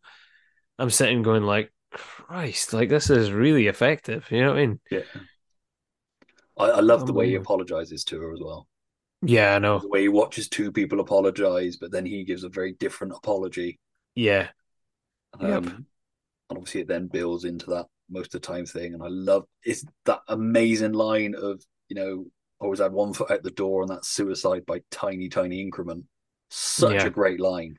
it is so good. I'll tell you though, see when he jumps that fence into the flower bed and gets covered in the fucking dirt though. Honestly, every part of me is going like, don't let him get in that car. Every time I do, that's going to ruin your seats. Exactly. Especially if she's having sex with him. I'm like, oh my god. Yeah, you gonna some, this is going to be some gritty dirt.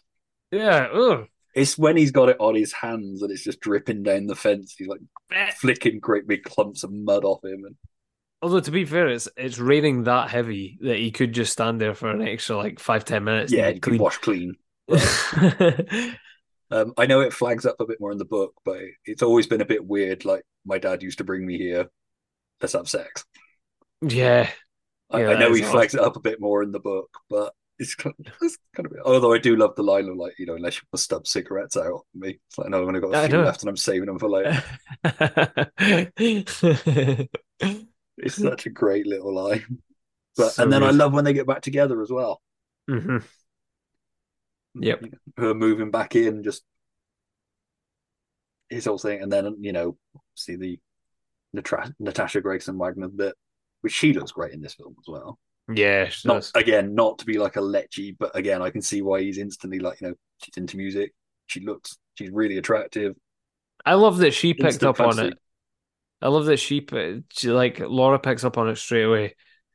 Oh, because you were making that mixtape for that journalist, and I'm like, yeah, because she's not an idiot. You know what I mean? Like she's not looking. Oh yeah, here he goes. You know what I mean? Like he's like, no, it's just, just I was just being an idiot. Like I was just being wistful. I just wanted to do something nice. You know what I mean? It's like Jesus. It is that thing, and it's like he says, he got everything he ever wanted. Yeah. It's just a certain self-destructive thing in your head. It's kind of like, I'm gonna fuck this up for myself. I know I am. Mm, yep. And I love this whole thing. You know, I've been listening to my guts since I was 13 years old, and I've come to the conclusion my guts have got shit for brains. Because as somebody whose guts have got shit for brains, yeah. um, his Yeah. proposal's really good as well. I love her reaction with the, um, you know, that's the most romantic thing I've ever heard. I do. I Yeah. Just that wonderful, sweet way of I thought asking was the important thing. You know, Yeah. asked. It's- and then you know we Jack Black's big shining moment of singing. Let's get it on. So I do good. like the way he perks up when he realizes he can sing Yep. after his half-hearted introduction to Sonic Death Monkey. what I did like, what I do like about it, and I think it's hilarious as well, is that Jack Black is just winging it on that lyrics from what he can kind of remember, because he says sugar about forty times at the start of that song. Um, and now, don't get me wrong, that song has like a baby or a honey or something like that and amongst it, or something. But he just every instance throws in a sugar at the end of it. Understand me, sugar? Yeah, sugar. Like sugar. and I'm sitting going like, he is winging this. He is totally winging this. And even like he says a couple of the lines just slightly wrong that they don't make sense, but because of the way he's singing it, it's fine. It doesn't. Yeah. it doesn't matter. But I'm also going like they really just shoved him on a stage with a band and went right, sing the song. Yeah. Cameras rolling, here we go. And they knew he would do it because of the kind of guy that he is. You know what I mean? Yeah, because he was already in Tenacious D at that point, wasn't he? It's, Yeah, he was. so yeah, he'd been doing the comedy music. him and um, him and Kyle have been doing um, they've been doing uh, Tenacious D for a lot longer than people think. A lot longer than people think. People Well, yeah, think it, was, uh, it was sort of when Jack Black hit big that Tenacious D, about 2002, 2003, that album came Yeah. out, wasn't it? yeah, but the but the TV series had been going before Yeah. that. Um, There's because some great peop- band names in this. You got, you know, on the verge of being Kathleen Turner Overdrive. I like that Vince and Justin call themselves the Kinky Wizards. yeah, Such a 2000 name for a dance act as well. The name of their is it the name of their album as well? Is something like I stole my grandma's wheelchair. yeah, that's it. So good. I love that they're still nicking records from it at the end as well. I like he's got It's this- Charlie Brown top on as well. Yes, I, I saw that. Like, it was something that I massively spotted. I was like, "Oh, it's amazing!" but the stuff that they nick, he he is right when he's like, "Well, you stealing this for somebody else?" He's like, "No, it's for us." like, bullshit. I do like that change from the book. That it's he puts a record out rather than he just reopens the Groucho night. yeah, yeah, yeah. I think really they stretch a little bit the dance music for old people in the film, Yeah, but I suppose it kind of works with the triumphant return of DJ Rob Gordon. yeah. It kind of it, it kind of bugs me with the the Groucho thing in the book because there is well there was a record shop in Dundee for the longest time called Groucho's, um, and it was in a center, a shopping center in Dundee. I think long before High Fidelity came out as well. So when he's talking about the Groucho and oh, it's called the Groucho because it's you know I wouldn't want to be part of a club that'd have me as a member, all this kind of stuff. I'm going like, yeah, that's that's the record shop that's in town. You know what I mean? Like you just totally taken away from it. I mean, it was like my favorite record shop. But at the same point, like I just there was a disconnect there. Yeah, Uh, so then the film just has the club night and stuff, which is like there we go. That's more like it. And the and the putting out the the try the CD on the label and stuff. You know what I mean? It was a good change. The changes that were made in this film were incredible, and it's one of the very few circumstances where moving something to America has made it better. yeah, Definitely. yeah. Because I know there was a lot of kickback at the time about taking it to America, taking, well, this very, the. taking this very British thing, and Mhm. but I think, Think- it's in an of the interview with Stephen Frears where he's like, they knew all the places, Yeah. they knew what to swap it out for. Mhm. It's like they they had it in their head. They read as they read the book. They knew where that would be the equivalent of in Chicago and that. Um, I noticed Hornby had like nothing to do with it. I know they Which- there was a Guardian piece for the twentieth where they spoke to, or it might have been more recently than that. They spoke to Frears, Cusack, and Hornby about it. I think he Yeah. was that they just like bought the rights off him and he let him go. Yep. Yep. They optioned it and that was it. Yeah, There's nothing else. He had no input on the script, nothing to do with production, no writing credit, no nothing. It was just like based on a book by. That's it. And I don't get me wrong, in the film's favor. To be honest, I think sometimes you get the original author involved, you can end up either changing Oof. it too much because the author's like, "Don't do the book, do this." yeah, there is there is loads of incid- incidences of that recently, uh, with like the kind of YA, um, uh, authors and stuff where they've all been brought on board to be involved with the option pictures and stuff, and it's just went horribly wrong. yeah, Um, I, I know it's not a great thing to begin with, but I know that certainly with like E.L. James with the Fifty Shades, yes, she was more involved with the later movies, and the first movie was not well received, but yeah, better received than the two follow-ups that E.L. James took more control over. I can't I I, can't say I can't say anything because they're they're they're not good films, but I absolutely fucking love them, and I don't know why. I have no idea why. I actually, I absolutely adore them. I've Um, not seen but them to be fair. I've I've read bits of the book when we had them at HMV. It was a challenge to like read a paragraph with a straight face. Books are shit. Yeah. Utter shit. Can't read them. Can't read them for, for dick. They're awful. Um, but I just I love Dakota Johnson and uh, uh, Jamie Dornan. Yeah. Like they're just great actors, so I'll watch anything that they're doing. You know what I mean? Yeah, no, that's fair enough. It's but yeah, I just they never appealed to me even enough to casually watch. I've watched a bit of one, just like it's like the Thomas Crown affair with more fucking. yeah, yeah. but yeah, you're right in the sense of like her being involved and stuff. And there was that um film franchise after has just went through like multiple like bad dealings and stuff because the author was involved and it wasn't involved and then some directors got involved and then they weren't involved and the author's back in again and oh it's just it's madness and it Yeah. all stems it all stems from them having too much involvement in the first place I, I think the Hornby way is right of just take the money and let them do their thing. Yeah, I think And you can um, either go full Alan Moore and be kind of like just take my name off it completely, Yeah.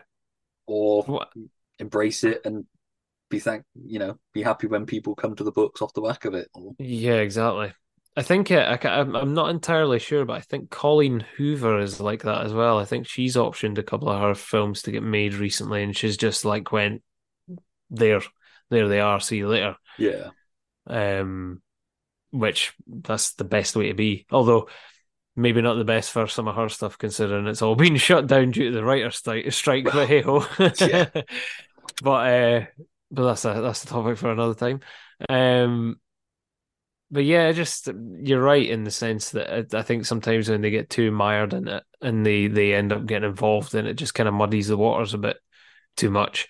And I think in a way, like for good or for ill, I think like you say with Alan Moore, I think that's kind of worked in that favor as well. Yeah. In the sense that he can distance himself from the work and then the film can become its own thing entirely, even though it's based on his stuff. You know what I mean? well, that's it because that already exists. I'd much rather see a reinterpretation than an adaptation. Yep. As much as it is sometimes when you're reading a book and you know they're making a film of it, like this is going to look really cool in a film. Yeah. It's never going to look as good as you pitched it in your head. No, exactly. So Exactly. just and to be fair, if you want to do an actual proper adaptation of a book, you need to do it as a TV series generally. hmm Yeah, you're right. Not generally enough in a two-hour film to fit a book in. Like I say, there's so Yeah. much of this book that's cut out. What did Laura mean last night when she said, I haven't slept with him yet? Yet. What does yet mean anyway? It means you're gonna do it, doesn't it? Or does it? Just come on. What would it mean to you, that sentence? I haven't seen Evil Dead 2 yet. Well, to me, it would mean that you're a liar. You've seen it twice. Once with Laura, oops, and once with me and Dick. Remember? We had that conversation about the guy making Beretta shotgun ammo off screen in the 14th century. Right, all right, but let's just say that I hadn't seen it. And I said to you, I haven't seen Evil Dead 2 yet. What would you think? I'd think that you're a cinematic idiot, and I'd feel sorry for you. All right.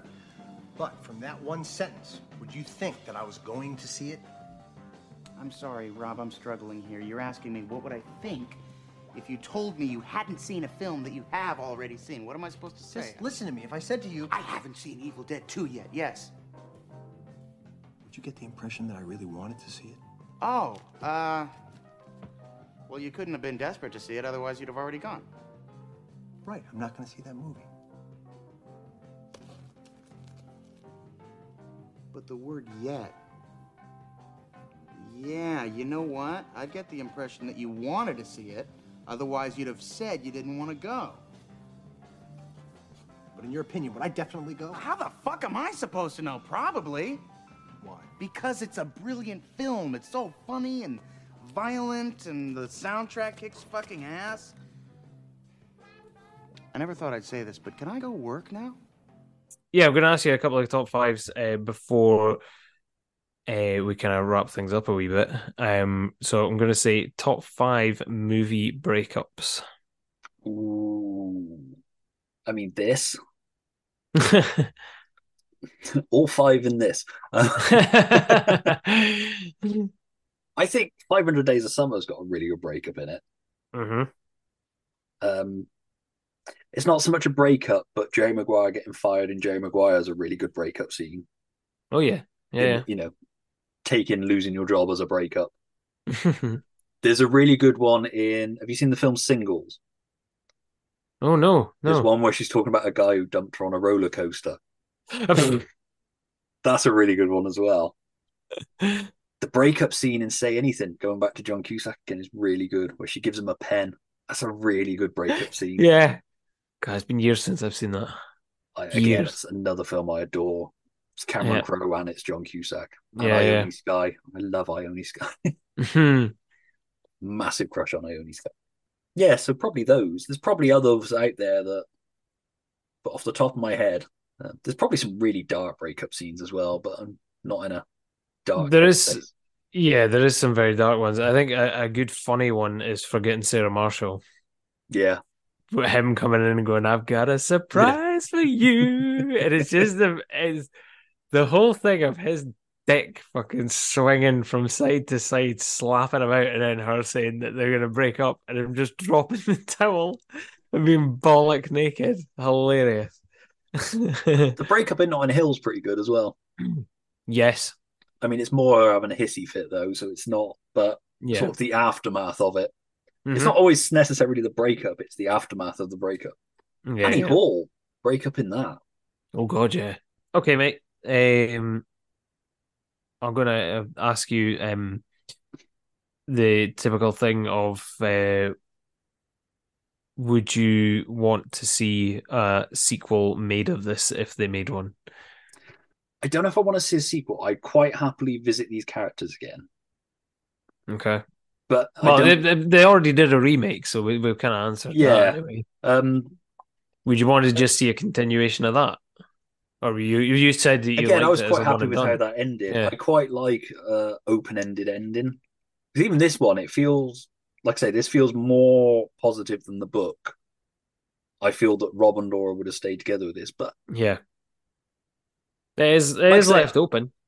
it, a bit like um Roger Ebert says in his thing about you know you'd like to meet these people out in the real world kind of thing after the film. Yeah. I'd love to check in with these guys, but I don't want to see a story. Yeah.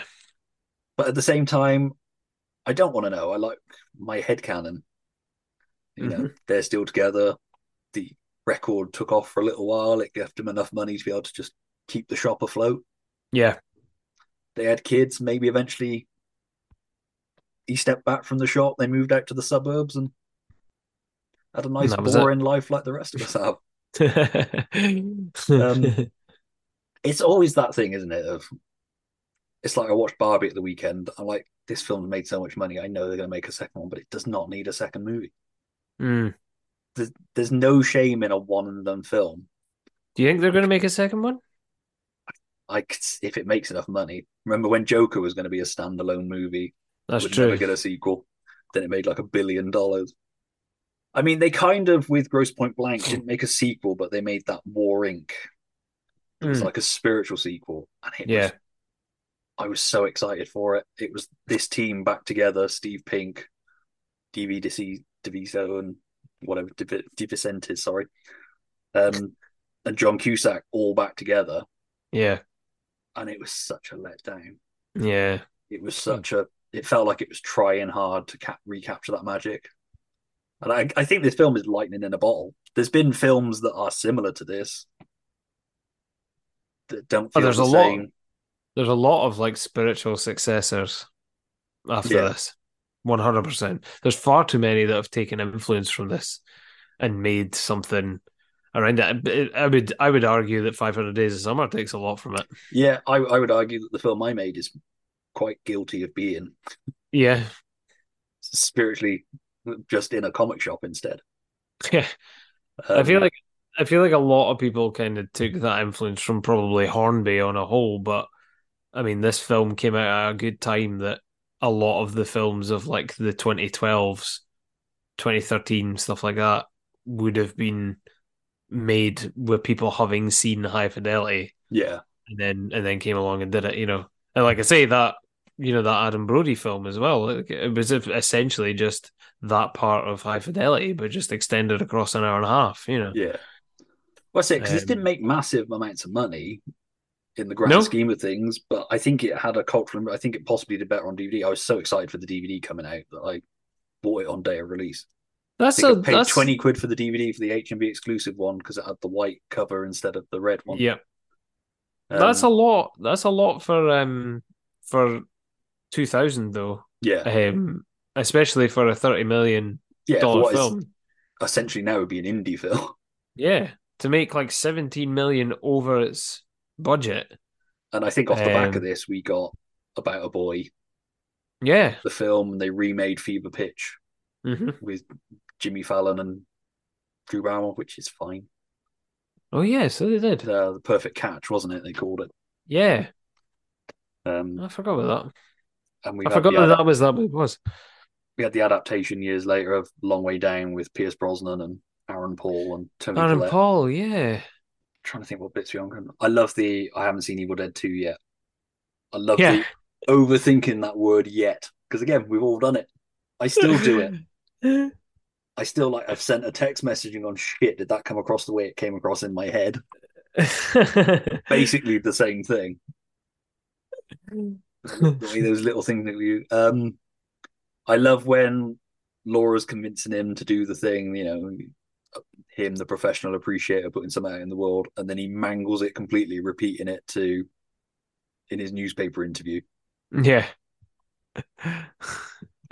stealing it as his own words and just completely fucking it up.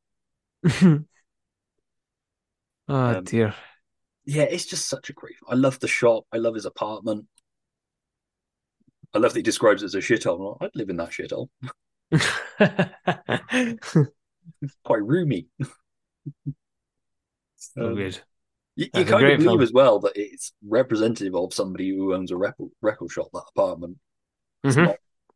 It's not like Charlie's apartment. That's like nice and studio and No, it's got like an odd bit as you come into the door that sort of leads you up Yeah. with all the records as you're coming in, then into more records sort of thing.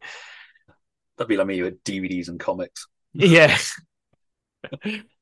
It's like that. I don't think I've got that many DVDs anymore.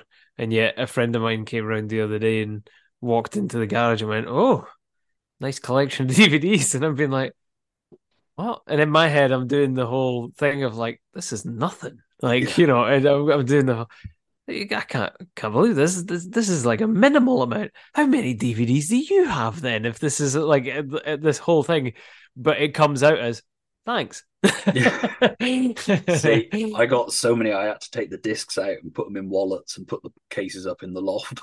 Yeah, I remember you saying that. So I uh, got, that. I got a shitload, and I've got Blu-rays now that I've got no room on the shelves. So I've got two stacks in front of the t- TV of Blu-rays.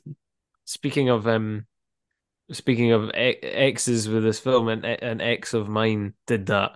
Took all of the DVDs out and put them into a folder for um our dad, and then made a book that was um telling them what was on what slide of the of the wallet. So it was like page one is this film, this film, this film, this film. So they had two separate things for organizing the the DVDs.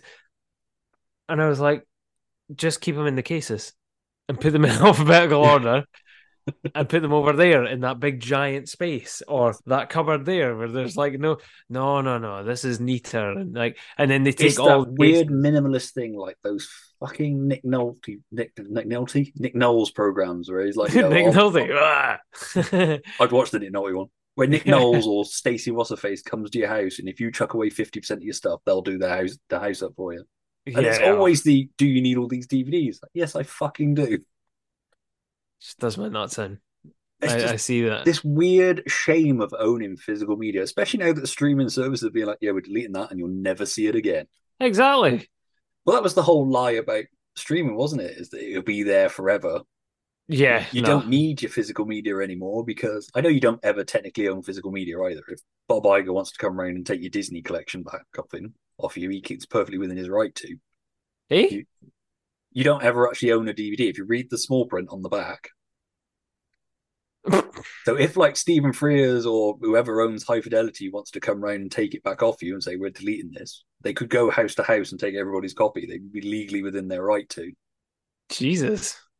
It's just it's far too much effort to go. Can you imagine going door to door? Do you want any of the following films? Hand them over. That's mental. I can't believe that.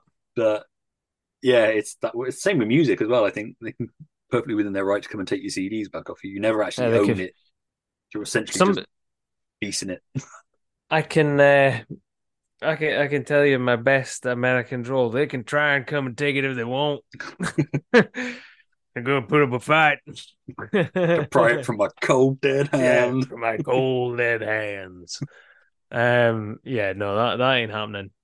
Yeah, like say, it, it, it would never happen. Yeah. Stephen, if you're listening, mate, come and try and take high fidelity off of me. I dare you. You're not having my DVD, my Blu-ray, or my Disney Plus version. yeah, exactly. None of it. But It's good that it is good that it's available on Disney Plus though. I was quite surprised because obviously you do the cursory uh look it up on the Amazon Fire Stick or whatever just to see because it automatically comes up with where it is. And I was really surprised to see it come up and say Disney Plus. I was like, oh, nice. yes, because there's a Touchstone movie in it. So Yeah, yeah, yeah, yeah. I missed Yeah, that little Touchstone thing going across the bottom of the screen. Digga digga digga digga digga ding. Um, it always reminds me of Boy Meets World. yeah, That's when Boy Meets World finished. That was how it ended. Every episode. But it's the only downside of the Disney Plus. It hasn't got those great deleted scenes on, which I generally will always watch the deleted scenes with. I put the disc in as well. Yeah. and it hasn't got the interviews. It's a shame there's not more bonus stuff on that, but at the same time, the less I know, the Hmm. better. Sometimes. Yeah, yeah, yeah. Yep. Um, was part of the appeal of that evening with John Cusack thing, which, like I say, was. I know some people moaned about it afterwards. I was, I was just happy I got to see John Cusack in real life for forty minutes. Yeah, that's true. That's true. I, I didn't realize that MG, when you book your tickets, meant you could get a meet and greet ticket, but at the same time, I was kind of, do I really need to meet and greet him? Yeah, that's for a photo with him that he really doesn't want to be in. Yeah. They they walked around with signs being like, "Don't take any photos." So I didn't, Uh. but then everybody else was just going like, "Let's get photos of him on stage." I, was like, I don't know why we couldn't take photos of him on stage. Like he was doing anything controversial. Sounds like walking this- around with his dick hanging out or anything. Yeah, exactly. Sounds like the uh, Sistine Chapel. Uh, Sistine Chapel. Um, the whole "don't take any photos." Everybody fucking cameras up, Yeah. taking photos. I get it when the film's on because you know that's illegal. But Yeah. at the same time, though, I probably wouldn't have taken a photo anyway because it would have taken me out of the moment. So Yeah, exactly, exactly. I'd have got the wife to take a photo. but I'll just wait till other people put theirs online and grab those instead. It's But- not the kind. It's not the kind of thing that um, Rob would approve of, is it? No, I realised. I didn't. I didn't ask the question back to you of like, what are your memories of first seeing the film? I think uh, we were. I was debating with you before we before we actually started. I was debating of what age I was when I saw it. If I was like 14, 15. I'm sure I was like 14, 15. And it was friends of mine, old friends of mine that reminded me of Barry, that were like, "You need to watch this film. It's like a manly rom com." so everything that we said that was fucking bad and wrong of, of like calling it a brom com or whatever and people reminding you of Barry and all, like this is how I was introduced to it. But I watched it and was like, this is nothing like what you guys said. This is so much better. Like this is unbelievable. But it was somebody else's copy at a house whilst they're all sitting around smoking, eating pizza and drinking beer. You know what I mean? Yeah. And I'm I'm straight edge, sitting with a packet of crisps, watching this thing being like engrossed while they're all chatting, being like, "Shut the fuck up!" You know what I mean? Like, um, it was just incredible. And I think at the time when I watched it as well, I was going through a breakup, um, and was just like completely enamored with it. Yeah. Um, and then I've just since then always owned a copy, which I got from Groucho's, from the record shop. Um, I went to the record shop, went to Groucho's because they sold DVDs and stuff as well. and at that time it was actually relatively expensive to get DVDs still, even secondhand at that point. Um, and I went in, and it just so happened that somebody had either accidentally or not stuck it in the pound section. No, and so I got it. I got it for a quid, and I think the guy behind the counter was very bent out of shape at the fact that I'd got it in the pound section Yeah. because he did not look best pleased when I, I brought it up. It was almost like a fuck you, like this wasn't meant to be here, but he did it anyway. Um, So at least he honoured it. Like I say, mine was 20 quid. Bought the Oof. Exclusive on the morning before I went to work. Then watched it when I got home from work. But yeah, my assistant I- manager at HMV would always interview people and go, in the interview, was like, working here is not going to be like high fidelity. It's not going to be like Empire Records. that's how uh, that's I think that, that wasn't what was mentioned in my interview for HMV, but it was uh, something along the lines of we don't. What was it? We don't sit spinning decks all day or something like that. I was like, I didn't expect you to. I was like, I've literally just walked past a whole rack of Dr. Dre Beats headphones. I didn't exactly expect it to be spinning records all day. it was It is literally that- given given Beats headphones to walk around with all day on my neck. I'm like, no, I, I know it's not going to be like high fidelity. No, there, there is elements of it in that, you know, you do get to listen to different music that you wouldn't listen Yeah. to. And you get different people going like, no, this is this and this is why you should like this. And, Yeah. or not why you should like it, but, you know, why I like it, why it's good, kind of thing, why this is bad. there was loads more gamers in our HMV than there was like music people. The only music guy that was there was like massively into Smashing Pumpkins. And it's just when they'd done the anniversary release of like the big box sets of all the Pumpkins albums, like the the classic Pumpkins albums. And so he was just playing them on repeat every morning, and every night. Um and uh, what was the other thing? Yeah, the manager was like hardcore into like insane trance music, but like dirty trance music. Yeah. So it'd be first thing and first thing six o'clock in like a Tuesday morning, and he's like, "Oh, come in early and stock up with us." I'm like, "Okay," and he's listening to stuff that's like, "Fuck me, baby, round and round." I'm like, "Oh my god." See, our music guy had been there for like 20 years. Yeah. Possibly at the age where he was too old to be working in HMV by that point. But, yeah, but still. but he, he was in management, lower management, but still management within the store. But you don't get that knowledge anymore. That's what I like about those sort of shops. You d- you don't get that knowledge No anymore. job you see in a film is like what it is in real life anyway. No, no, not at all. Not in the slightest. I mean, if, if you're an Uh, architect based on being in a film, you'd never do any fucking work. You'd be out solving crimes or whatever it is architects. exactly. You'd be like Ted in How I Met Your Mother. yeah. It never works.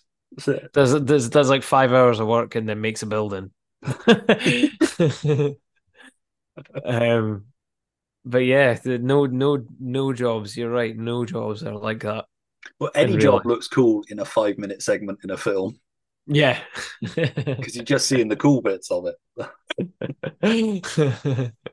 but but no, like I say, I I do love this film. I loved it since I first saw it. yeah. I've never wavered on it as well. There was a point where I was watching it like most days. Like I say, I've got I've seen this film at least two hundred times. I was gonna say, how many times? How many times do you think you've watched it? Oh, when I was really depressed, I was watching it on a daily basis to the point where my wife was coming in and she's like, Are you watching this fucking film again? Like, yeah, it's my comfort movie. I've got a couple of comfort movies, and this is one of them. Leave me because he goes through like a dark period and then it ends happily. It's quite a nice one when you're feeling depressed, or Yeah, it's true. you get to wallow in your own self pity and then come out, you know, with a hopeful feeling at the end. Yeah. Even if you know it's I- all Hollywood bullshit lies. Sometimes, you need the Hollywood bullshit lie. Yeah, exactly.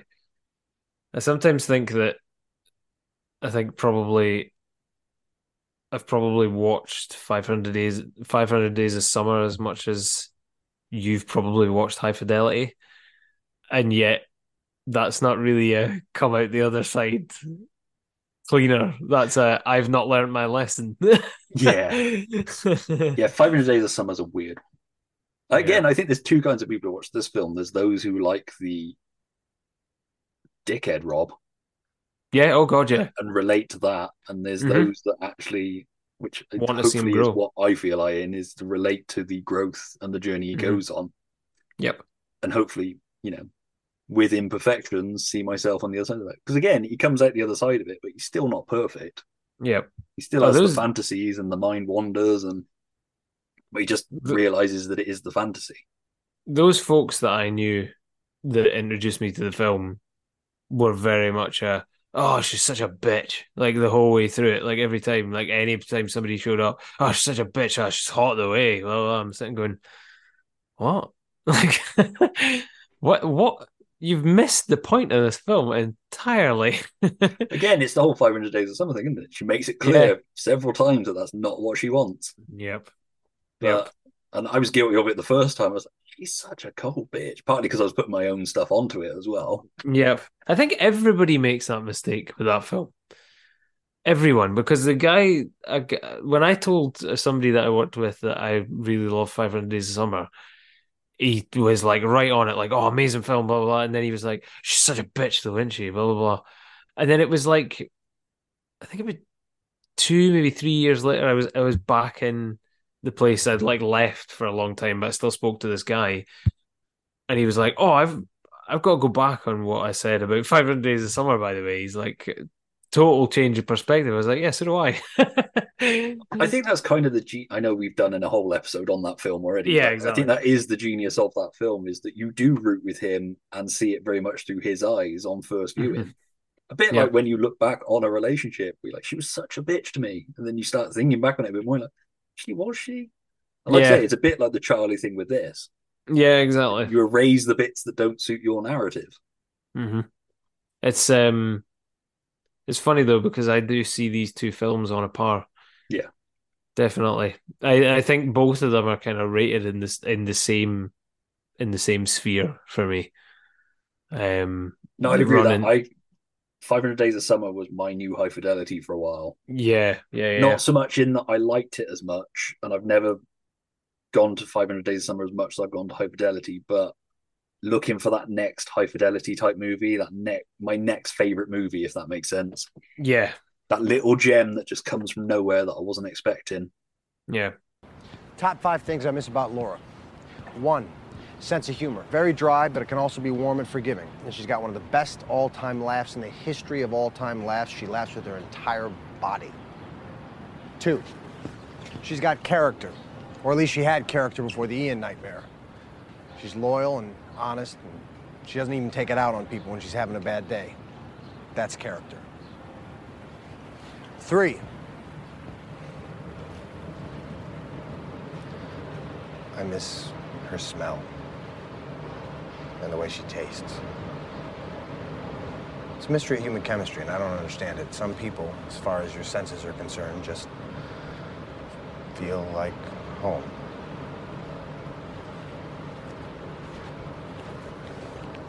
I really dig how she walks around. It's like she doesn't care how she looks or what she projects, and it's not that she doesn't care, it's just she's not affected, I guess. And that gives her grace. And five, she does this thing in bed when she can't get to sleep. She kind of half moans and then rubs her feet together an equal number of times. It just kills me. Believe me, I mean, I could do a top five things about it that drive me crazy, but it's just your garden variety, women, you know, schizo stuff. And that's the kind of thing that got me here. Right. Well, uh, That was a good therapy session. That was a good therapy session. um, if it's okay with you, mate, seeing as how I've got you, um, I'm going to ask you the James Lipton Bernard Peeble questionnaire, if that's all right. Awesome. Yeah. um, seeing as how you know the shoes on the other other foot and all that jazz, this is the the time to find out with the host says to to all this, even though it's my show. So, so Mr. Mulrain, what is your favorite word? I was like the word solace. I was one of the few people when it was used in a James Bond film title. I was like, I actually like that word. Solace.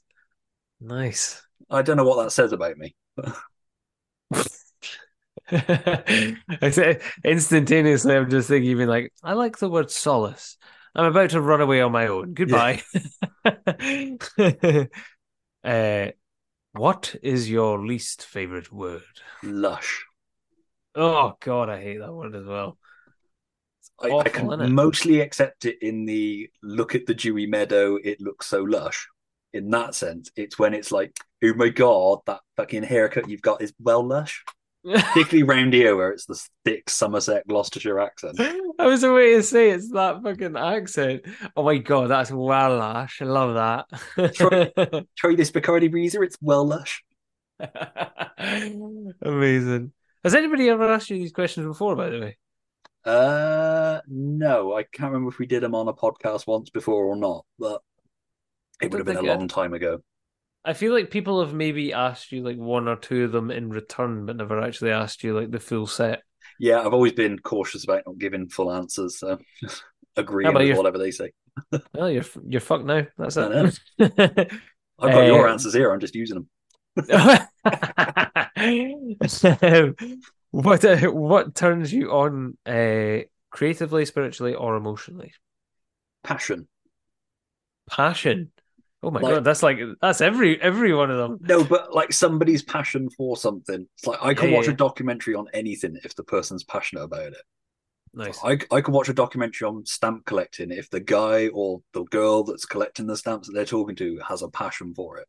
Yeah, I've yeah. sat through some weird ass documentaries just because I've been suckered in Mhm. by how passionate they are for something. It's what I like about podcasts when they get the right guests on and they're passionate Yeah. about what they do. It's like some of the best episodes, like Nerdist, and that is where he talks to people who are passionate about acting or whatever Yeah, that thing true. is they're doing at the moment. That's true. And some of my least favorite people have ended up being my favorite episodes of something because they're passionate. Yeah, Yeah, definitely.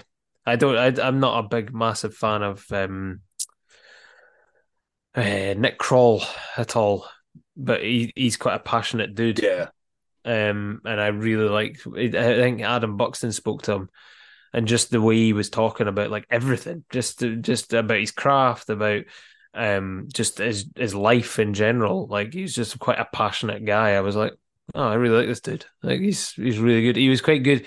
He's quite passionate about how he delivers like impressions and stuff as well. And I was like.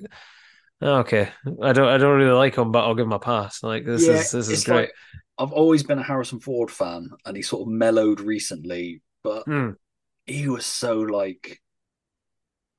I mean, there was that famous thing of like, I'm in it for the money. Yeah, It's like, yeah, that really comes across when people talk Yeah. to you about what you're doing. like I say, he sort of mellowed on certain things over the years, but on the whole, it just felt like a guy who did not want to be there. He just wanted to Yeah. act, take his money, and fuck off. yeah, exactly. Go build a wardrobe or something. And you know, that's Mm. fair enough, but Uh, at the same time, just some kind of like I say, so any sort of passion, interest, that sort of thing. Nice. Uh, what turns you off? I suppose probably the opposite. So sort of apathy, Yeah, which is a major problem with the world now. Anyway, so many people are apathetic about stuff. yeah, it's true. Passive apathy Yeah, is what I would call it, though. Uh, what is your favorite curse word? uh, I've always liked the Tom Hanks one, which is horseshit. Oh, that's good. It's just got a wonderful sort of horseshit. that is horseshit. And Yeah, just because my granddad always used to call us it, but and it's not really a swear word, but pillock. Always love pillock as well. that's amazing. So so proper swear word would be horseshit. Casual swear word would be pillock. Casual swear words are the best. Yeah. Like calling some, like calling somebody a burk. Yeah. It's so good. You absolute burk. uh, I, I heard somebody call somebody a kipper the other day, and I just thought it was hilarious. But he said it with such vehemency. Oh, I love Oh, when you- people take like a random thing like you're such a banana. Yeah, exactly. it was so good. Like we're, I was standing at the bus stop. Um, we we literally got a bus stop across from the house. Um, and there's a bin there. So when the dogs have done the biz, um, I'm putting everything in the bin. But I was waiting on one of them going, and I could hear them chatting away. And all of a sudden, one just turns to the other and goes, "Oh, shut up, you kipper!" I was like, wow. but it was so like so he's so angry. Oh shut up, you chipper. oh my god. so good. Um what sound or noise do you love?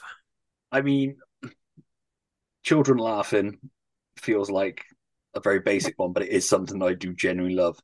Yeah. My youngest in particular has got such a honest laugh. Hmm. Kind of like just genuine amusement. If not, Yeah. there's a there's a piano bit in the Bruce Springsteen song Thunder Road that I just love that little piano bit.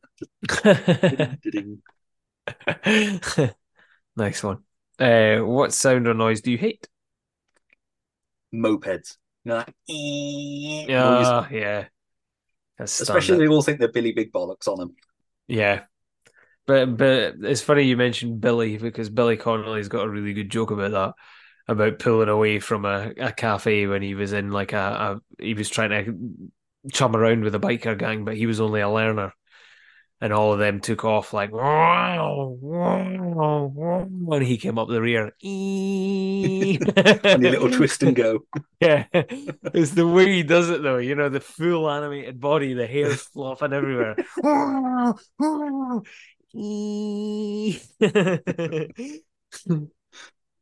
Uh, what profession other than your own would you like to attempt?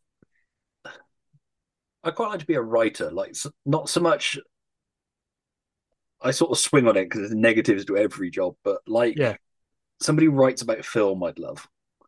But also at the same Yeah. time, I'm in a position where I could write about film just for fun, but I just cannot find the words anymore. I much Yeah. prefer talking about it.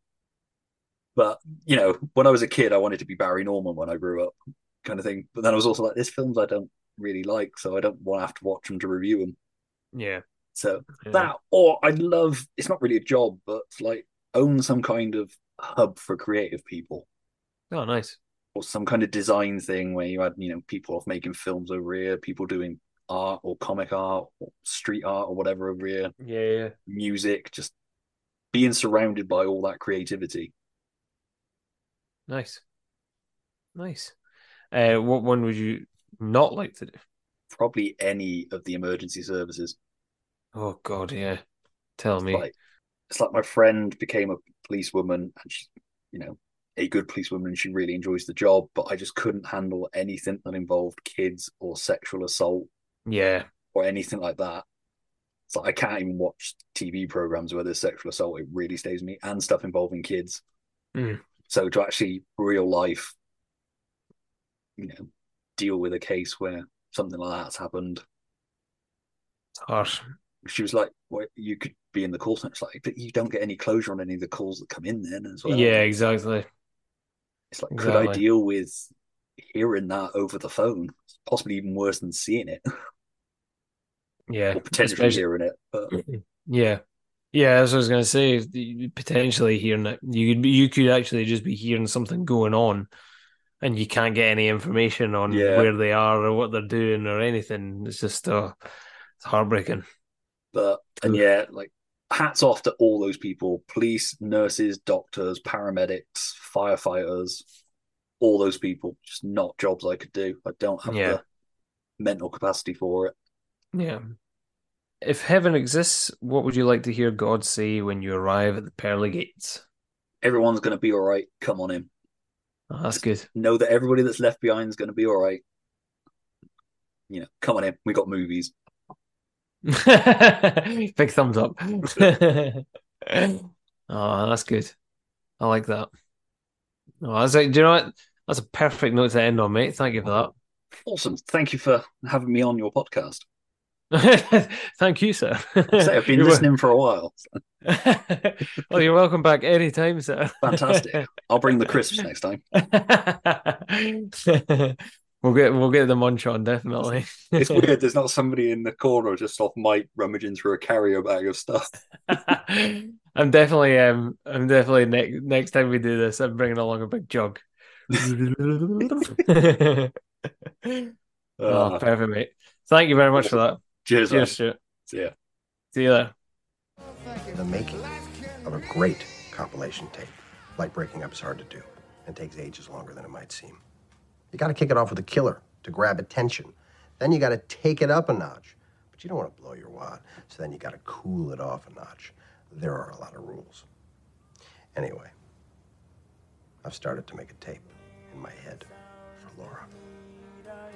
Full of stuff she'd like. Full of stuff that'd make her happy.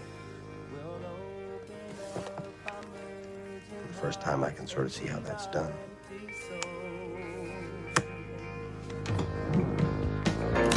I believe when I fall in love with you, it won't be forever. I believe when I fall in love this time, it won't be That was High Fidelity, and why not? I'd like to thank Tom for taking over hosting duties and talking with me about the film. Be sure to check out the show notes for the links to the That Comic Smell podcast.